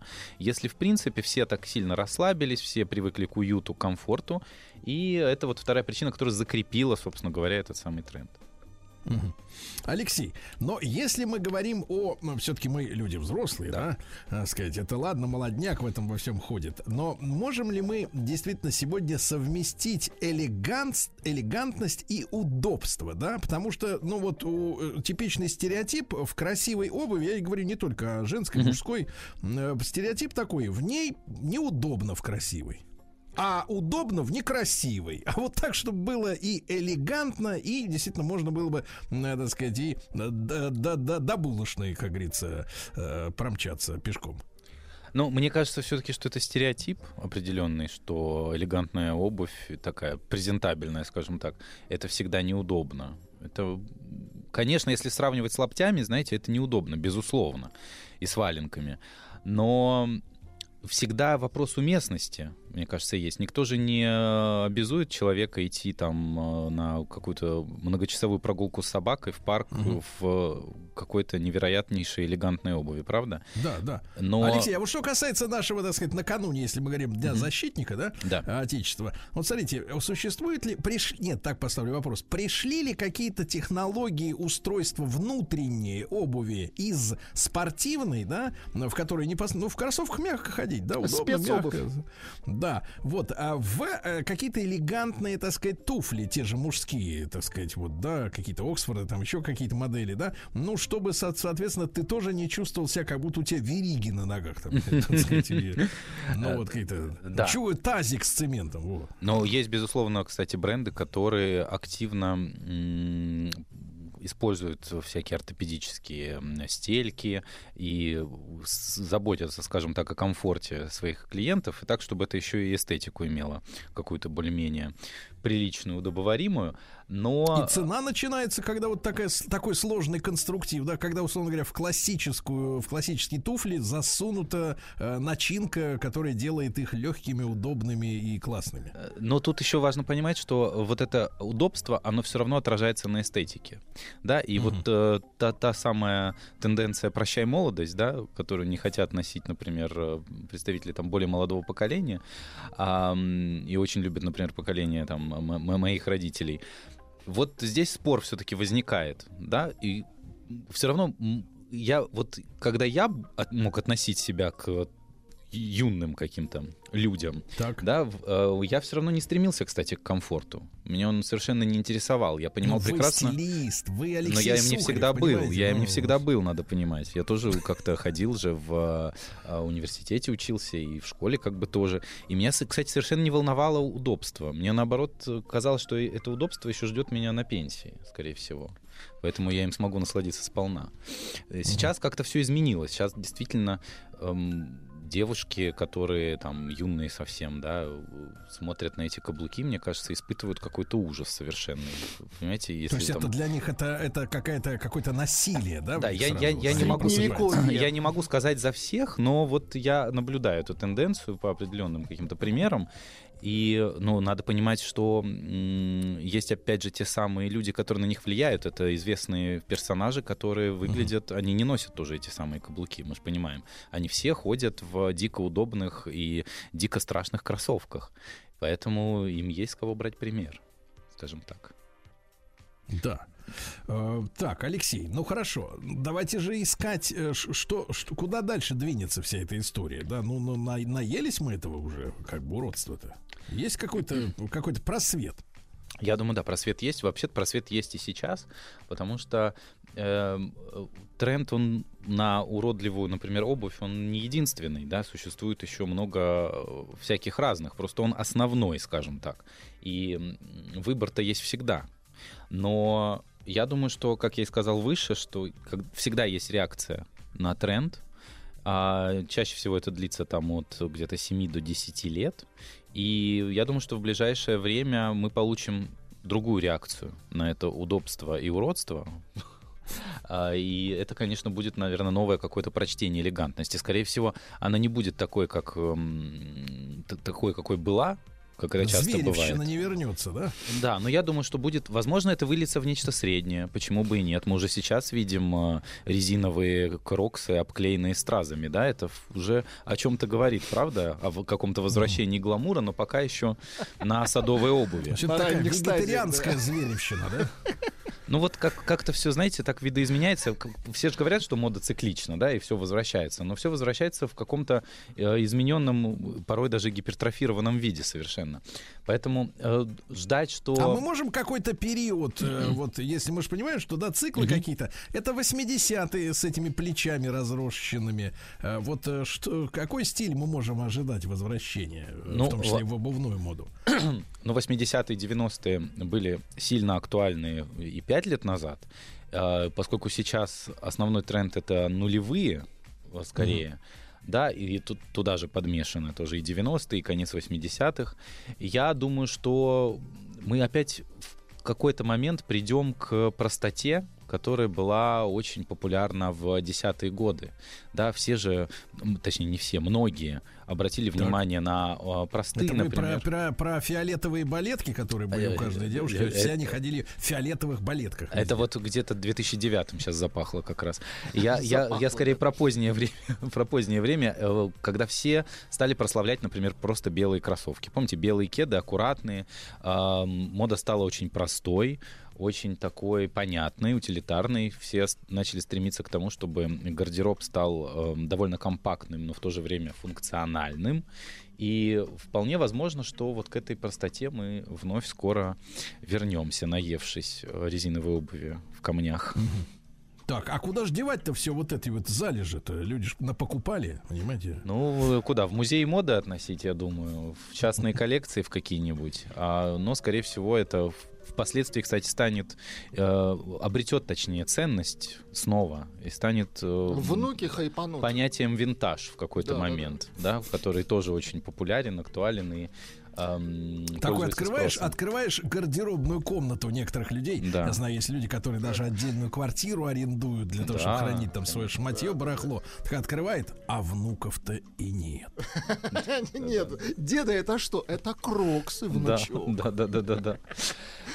Так что здесь на самом деле каждому, каждому свое. Я тоже не считаю, что это- модная тенденция это какой-то какая-то директива к действию. Алексей, кстати, это вот выбор такой всегда. вопрос. Смотрите, а модную индустрию затрагивают вот последние тренды, которые мы наблюдаем в глобальной экономике, в автомобилестроении, например, да, я поясню, что хочу сказать. На, на протяжении там, ну, 25 лет точно был мировой тренд на постоянное обновление, да, условно говоря, каждые три года машина обновляется, Да-да. каждые 7 лет сменяется модель и так далее, и так далее, да, то есть надо постоянно новое, новое, новое, в это все вписывалось и мода, и штаны, и туфли, и пальто, постоянно новое, да, и вот, э, так сказать, э, руководители, э, так сказать, всей этой истории глобальной, они сказали, все, а теперь, так сказать, на- на- наступает эпоха бережливости, теперь машины будут ездить по 10 лет, это я вот оглашаю, Мгм, да, вердикты, теперь они, э, э, задача этих машин вновь не ломаться через два года после покупки, когда гарантия, э, так сказать, Да-да. кончается, а служить долго. Главная задача дизайнеров это сделать такой кузов, чтобы он был актуальным и через 5 или через 7 и через 10, то есть никаким, но функциональным, да. Вот эта тенденция на то, что постоянная смена сезонов вынуждала людей тратить, занимать, брать микрозаймы, вот и так далее. А она проникла в эту индустрию или в моде еще не очухались? Они еще не поняли приказ, что хватит шить э, вот эти вот коллекции каждую, каждые полгода новые. Безусловно, э, вот это самое осознанное потребление, о котором вы вот сейчас сказали на примере автомобилей, то же самое происходит и в моде, конечно же. Но здесь опять какие-то двойные стандарты, если честно, я наблюдаю. То есть люди эм, говорят о том, что мы должны меньше потреблять, и нужно это делать более осознанно, и вообще нам нужна одна майка на 5 лет, а не 158 э, всяких шуб, костюмов и пальто. Но в то же время мы видим, как наоборот наращиваются э, темпы. Э, темпы, которыми мода нам преподносит какие-то новые тенденции. Э, несколько коллекций в год. Добавляются еще дополнительные коллекции, так называемые круизные, да, какие-то коллаборации одного бренда с другим. И по факту получается, что одежды становится все больше, больше и больше, хотя заявляют нам о том, что ее будет, должно быть меньше. И вот здесь я как-то не сильно верю. Мне кажется, это какое-то заигрывание с э, просто с трендом на осознанное потребление. Это его полная эксплуатация. То есть вот мы будем говорить, что мы все это делаем из э, конопли и э, вообще переработанных каких-то старых кофточек. Но есть я... переработанных людей будем Но делать. я, не, я, честно говоря, не сильно в это верю. Я понимаю, что индустрия моды — это многомиллиардная индустрия, которая не может в какой-то момент остановиться только из-за того, что есть какой-то риск, что планета погибнет. Понимаете, никто же не будет отказываться от денег, правда? Поэтому м, мне кажется, что это какой-то... Пиар-акция. Да, да. Какое-то- назовем какое-то это- лицемерие, да, это, да, это, это, это лицемерие, да. Я думаю, что это так. Тогда, если говорить о наступающей весне, Алексей, совсем-совсем скоро станет почище. Да. Так уже Вот. подмерзло. И, и захочется, да. Мы все-таки надеемся, что мы, как в нашей юности, увидим девушек в, в колготках, да, со стройными ногами, да. Вот увидим, что они, ну, как бы, ну, вот Что они красивые есть, девчонки, да. Что это В женщина, колготках они и сегодня в можно в колготках и сегодня можно увидеть довольно в плотных таких, знаете. Да кого только не увидишь. В колготках, начесом. понятно. Но, вот, это понятно. Но я, я, вы же понимаете, о чем я. Да-да. Вот что мы ожидаем этой весной и для мужчин, и для женщин, если говорить об обуви? Если мы говорим про э, женские обувные тренды, то здесь опять же идет вдохновление теми самыми разными десятилетиями, о которых мы с вами выше сказали. Да? Здесь есть и э, 80-е, и э, 70-е, и 60-е, кстати, тоже. То есть все равно дизайнеры вдохновляются разными десятилетиями для того, чтобы как бы показать какое-то разнообразие и дать выбор. Что касается, например, если вы помните, там лет 10 назад ам, очень было популярно говорить, что вот, а, и вы видели наверняка на девушках, что они носят только острый э, мыс да, на обуви и, например, Да. довольно тонкую шпильку. Не было никакой платформы, например, под носочной частью обуви. То есть это как-то в какой-то момент ушло, и стали такие вот прямо очень классические лодочки, как раз такие, как Кристиан Лабутен производит. То сегодня нету каких-то запретов, например, да, есть обувь на платформе, которая очень актуальна, популярна, и в том числе и на каблуке, и на платформе. Э, Есть варианты на э, очень маленьком каблуке, так называемый kitten heel, э, который там буквально 3-4 сантиметра. Вроде есть, а вроде каблук, нет, да. рюм- рюмочка его так принято еще называть, каблук рюмочка. Это ретро-модель абсолютная, которая относит нас вот в, скорее в 50-е, Ну, а вот 60-е. на Владика посмотрите, пожалуйста, так, Да. с трезвым На взглядом. Владике вот что рюмочка. ему надеть-то? На- Рюмочка ему или Рюмочка. чего? Знаете, я вижу Владика по пояс, не вижу, что там внизу. Внизу рюмочка творится. Может быть, там и правда. Представь себе кентавра. Ну, мужская, мужские тренды всегда более медленные и более Так. устойчивые, да, поэтому э, чего-то ультра нового сегодня не, э, не- не- нельзя, наверное, обозначить. С- Владик, мы сэкономили тебе кучу Мы- денег. Да да? и вам, себе сэкономили и вам, денег, Лучше купи сэкономили. И вам сэкономили. И Сереженька тоже, да, наш, Алексей да не вам, Сухарев. а вам. Да. Вам, Алексей Сереженька. Сухарев, Да стилист. погоди ты, мы можем еще поговорить секунд 30. Кучерявый Правда? наш. Да, конечно. Куда ты прощаешься? Да вот, наша Сэкономили вам. Поговорите еще чуть-чуть. Ну хорошо, Алексей. Значит, э, Владюша, э, так сказать, и я вместе с ним, да, не паримся. Да. Не паримся. Еще можете Да. задать коротенький вопрос, Сергей Валерьевич. Под, подлецы какие. Мы готовы. Но, да. Лучше я отрекламирую Алексея Сухарева. Давайте. Ой, давайте. прекрасно. В Давайте. оставшиеся Давайте. мгновения, конечно. Друзья мои, Алексей Сухарев, стилист, автор и ведущий модного подкаста, ведущий телеграм-канала Сухарев Стайл. Сегодня был у нас в студии. А пенсионерам просьба этой весной не париться. Нет, не выходить на улицу. Просьба. Спасибо, Алексей. Спасибо вам. Счастливо.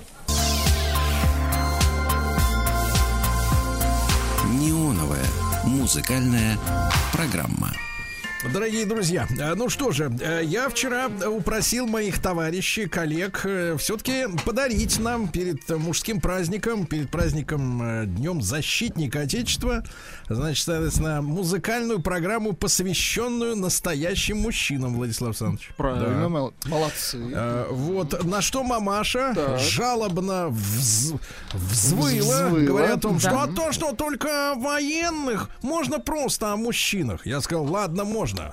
Вот, но что она поняла под этим, под этой Сейчас фразой? скоро, скоро узнаем, что она поняла. Да. Я Что чувствую поняла, энтузиазма в голосе. Нету да? Хорошо, к нам ведь Вита присоединилась, да, девушка? Да, наша доброе утро, наконец. Виточка, да.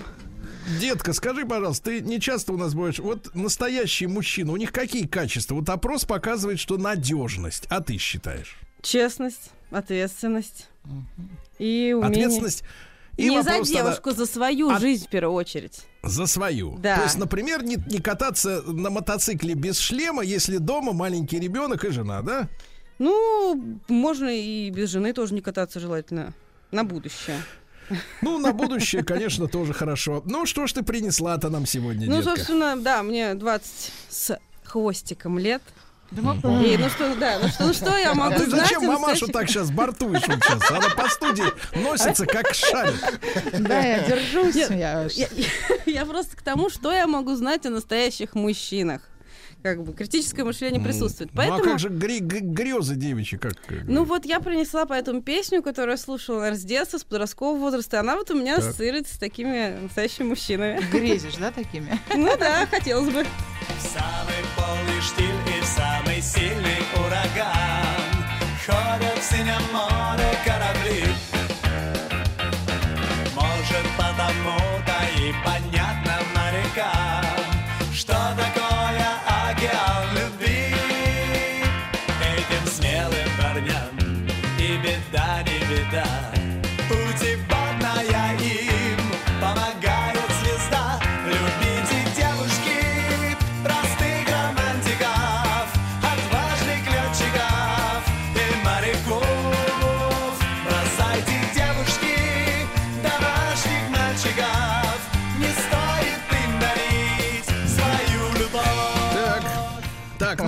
песню мы, в общем-то, с удовольствием вспомнили, да, Мы наизусть ее знаем, да? Да, Хорошо. Мы ее не забывали, что там вспоминать. Да, да, да, Валерий, привет. Да. Да, Вот а, так, но я хотел бы тогда к Егорушке перейти. Дело в том, что Егор, э, наш Алексеевич, доброе утро. Доброе, доброе. Вы, вы знаете, я вот сейчас скажу правду, вы только не обижайтесь. Вы самый брутальный ведущий спортивных новостей. Чему что-то... Я вот тоже об этом Да, сижу, Чему что-то улыбаться, Да. согласен.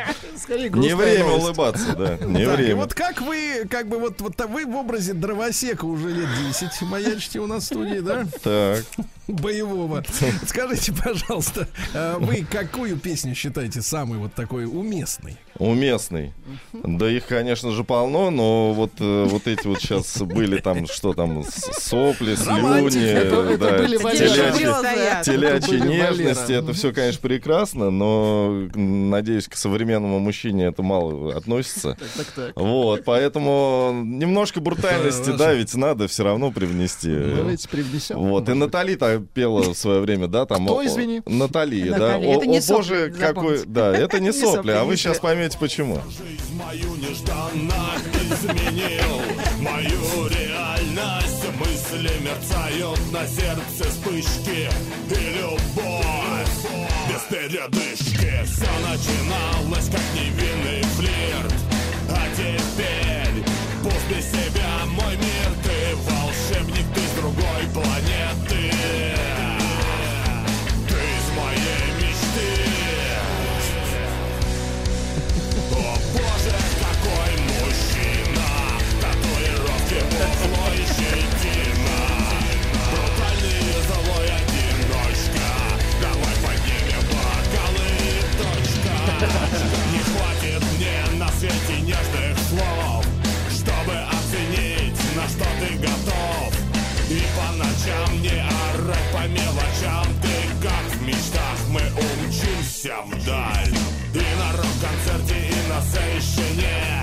И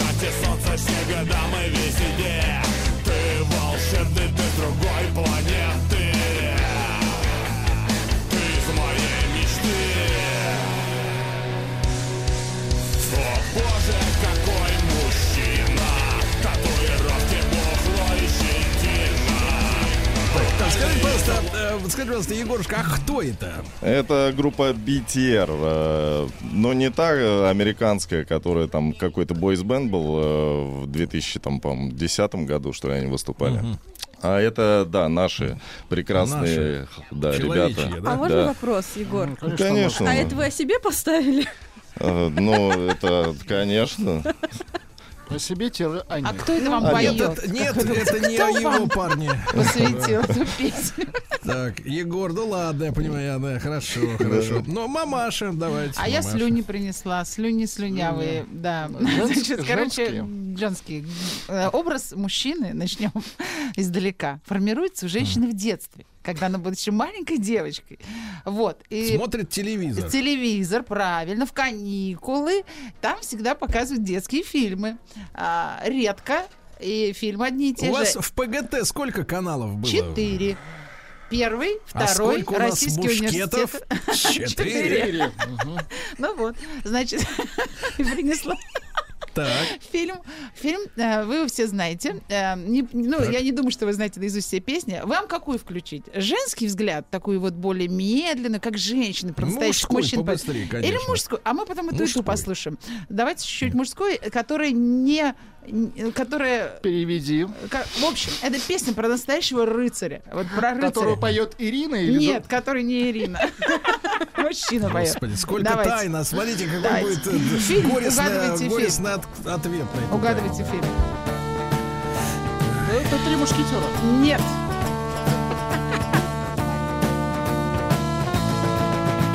Рыцарь — это человек, он без страха и упрека. Он в сражениях целый век против злобы и порока. И с неправдою любой рыцарь борется упрямо и готов на смертный бой. Он за честь прекрасной дамы. Так. Что за А Ирину вот раз уж упоминали, так сказать, в Суе, как вот вот мой там? мужчина. А Ирина в Суе, значит, Так. э, это поет Ирина Понаровская с одной девочкой. С девочкой поет. Да. Что-то праздник, по-моему, испортили уже. Включайте Ирину Понаровскую. Это про песня называется «О мужчинах и мальчиках». Так. Давайте. Зеленский взгляд. Мне кажется, в ПГТ транслировали какой-то специальный кино. Стремитесь из дома. Мальчишки, зачем не сидите на месте? И страх, и отчаяние вам незнакомы. Бросаете дом ради славы и чести. И где найти ответ? Какой, скажите, Владислав Александрович, ну Да. по аранжировке, судя, это за такой поздний 80-е, да? Поздний, или даже... поздний, да. Это приключения Это Петрова и каникулы Ва- Петрова и Да, Васечкина. Совершенно точно. Слушайте, а как вот этот фильм прошел, вот, э, как бы, наверное, с выключенным звуком? Цензуру вы имеете в виду, как он по- прошел? В. ПГТ Ну, просочился какой-то саундтрек Вы же, особый. вы же да? сами правильно заметили, это э, конец 80-х, а тогда очень, многое просочилось, да? к сожалению, в нашей стране. А Да, что да, вы имеете против я хочу вас вернуть всех на место, всех вот собравшихся. давайте, будьте любезны. Кроме вас. Владислав Александрович, вы пока еще чистый или здоров. Вот, вы знаете, я обнаружил настоящую, потому что для меня настоящий мужчина это человек труда. Я нашел редкий трек Муслима Магомаева, который посвящен сталеварам. Вот. Давайте.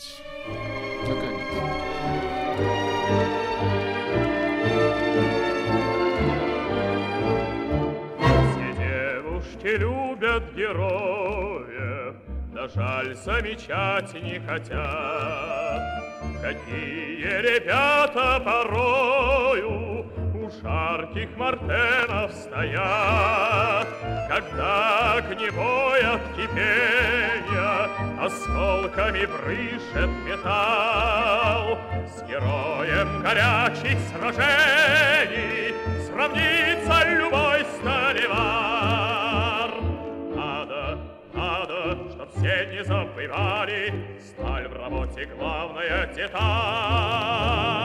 Трактор это сталь, танкер это сталь, провод это сталь, город это сталь, поезда и стали, и мосты и стали. У поэтов это тоже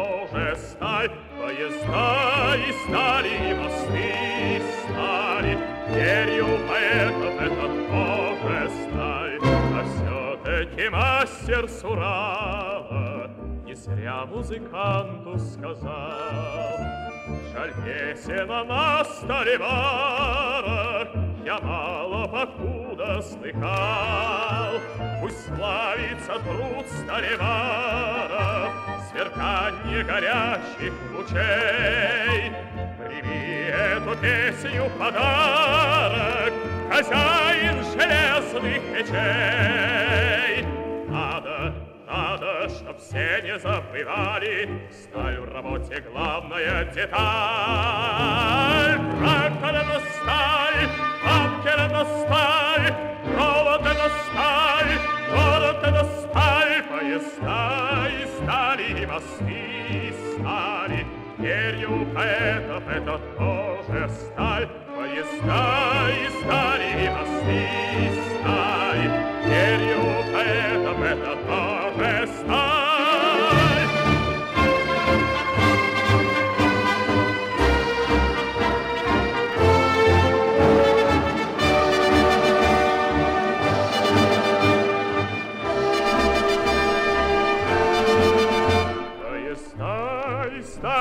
kas tis nari, ieri u peta peta Вот так.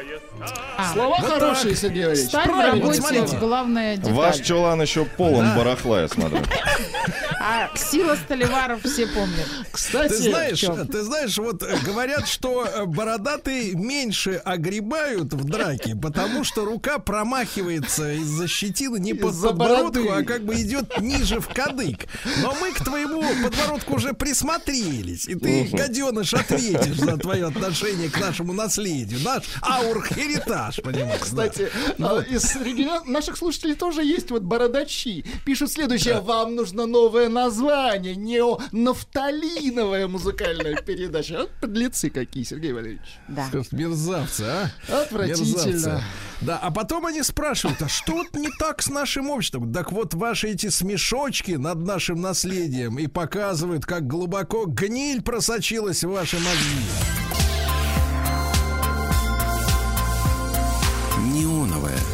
Музыкальная программа. Так, ну что, начали вычищать, да, из амбара? Начали, да. Владислав Вот Александрович продолжит неонафталиновый Да. тренд. Я считаю, это он правильный абсолютно. Дело в том, Вот. что вот смотрите, Владислав Александрович у нас все-таки, хотя он такой шебутной, иногда, Да, конечно, выкаблучивается, но внутри стержень есть. Внутри Стержень. правильно, А в нас нет, что ли, стержня? А у вас, извините, четыре программы, из них одна забита каким-то мусором. Но три других же есть. Так, слушайте, друзья мои, принес вам Так. одну зарубежную песню. Не удивляйтесь, она не совсем о мужчинах, но, тем не менее, она, как мне кажется, как нельзя лучше подходит э, к наступающему празднику.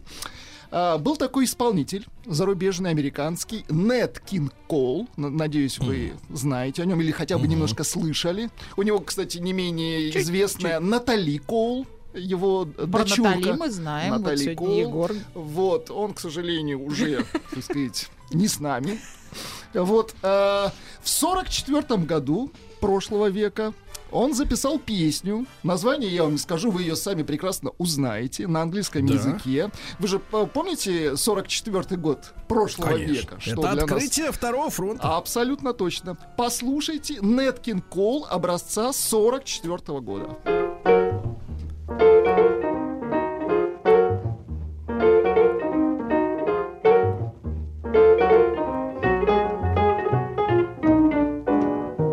Purple skies reminds me of Katusha, my sweet love, who is so far away. Bright young eyes that smile at me so bravely as we watched the stars grow pale and gray on the hill. I lingered with Katusha lingered till the dawn came stealing through. Oh, my love, Katusha, my Katusha, I'll come back. Yes, I'll come back to you.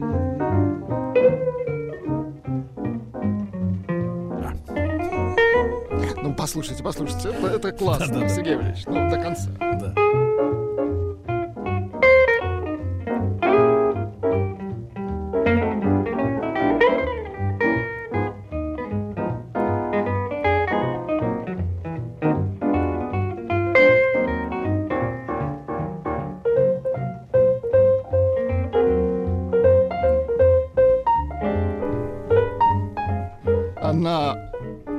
фортепиано Нет Кинг Кол, он пианист еще.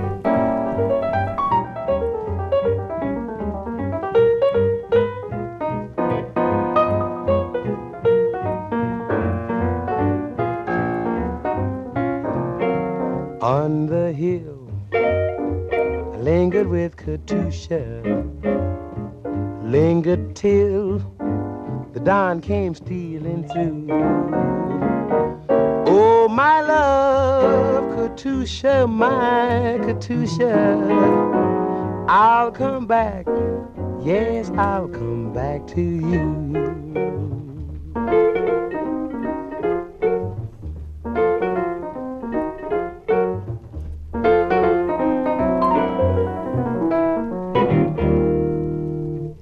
Да, браво. Слушайте, ну с какой Браво. любовью сделан коверок, ну серьезно. Очень, мне кажется, очень миленько. Так, ну не мог я обойтись без отечественного производителя, Сергей Валерьевич. Принес Да. тоже еще нашего проверенного нафталина. Но, кстати, пе- песня, ну, по крайней мере, для меня она была, ну, неизвестна. Я ее вот, э, Свежа. Свежа. Для Нафталиновая меня- свежесть. Да, абсо- не, вот как раз почему название подходит. Неонафталиновая музыкальная. Давайте так, нафтобриз. На- Новенькое не, из старенького. нафтосвежак. Итак, исп- исполняет Лев Валерьянович Лещенко, э, Так. композитор. э, Ар- тот, который сейчас говорит, что не надо заставлять молодежь петь Да, да, да, патриотические вот песни, как раз да. послушаем, к, к чему он призывает. А, композитор Арно Бабаджанян, слова Роберта Рождественского. Всех знаем Трек пока. называется «Самотлор». Трек не знаем.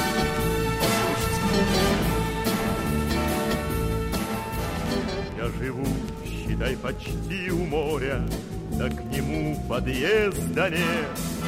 Я живу на дальнем самотлоре, подо мной большая нефть. Самотлор — столица нефтяная, самотлор — мой дом родной. Я ни в чем, поверь, нужды не знаю, жаль, что нет тебя со мной. Ла-ла-лай, ла-ла-ла-ла-ла-ла, ни в чем, поверь, нужды не знаю, жаль, что нет тебя со мной.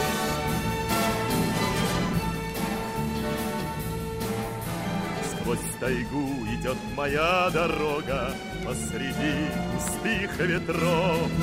Здесь у нас помимо нефти много И цветов, и комаров.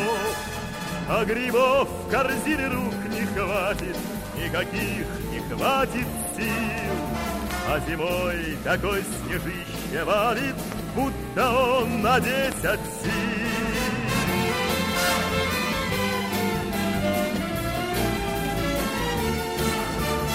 А зимой такой снежище валит, будто он на десять сил. Самотлор — моя судьба и песня, Самотлор — мой дом родной. Он бы стал еще теплее, если б ты была сейчас со мной. Я тебя прошу при всем народе, на тебя гляжу в упор. И купи билет в аэрофлоте, приезжай на самотлор. Ла-ла-ла, ла-ла-ла-ла, ла-ла-ла, ла-ла-ла, ла-ла-ла.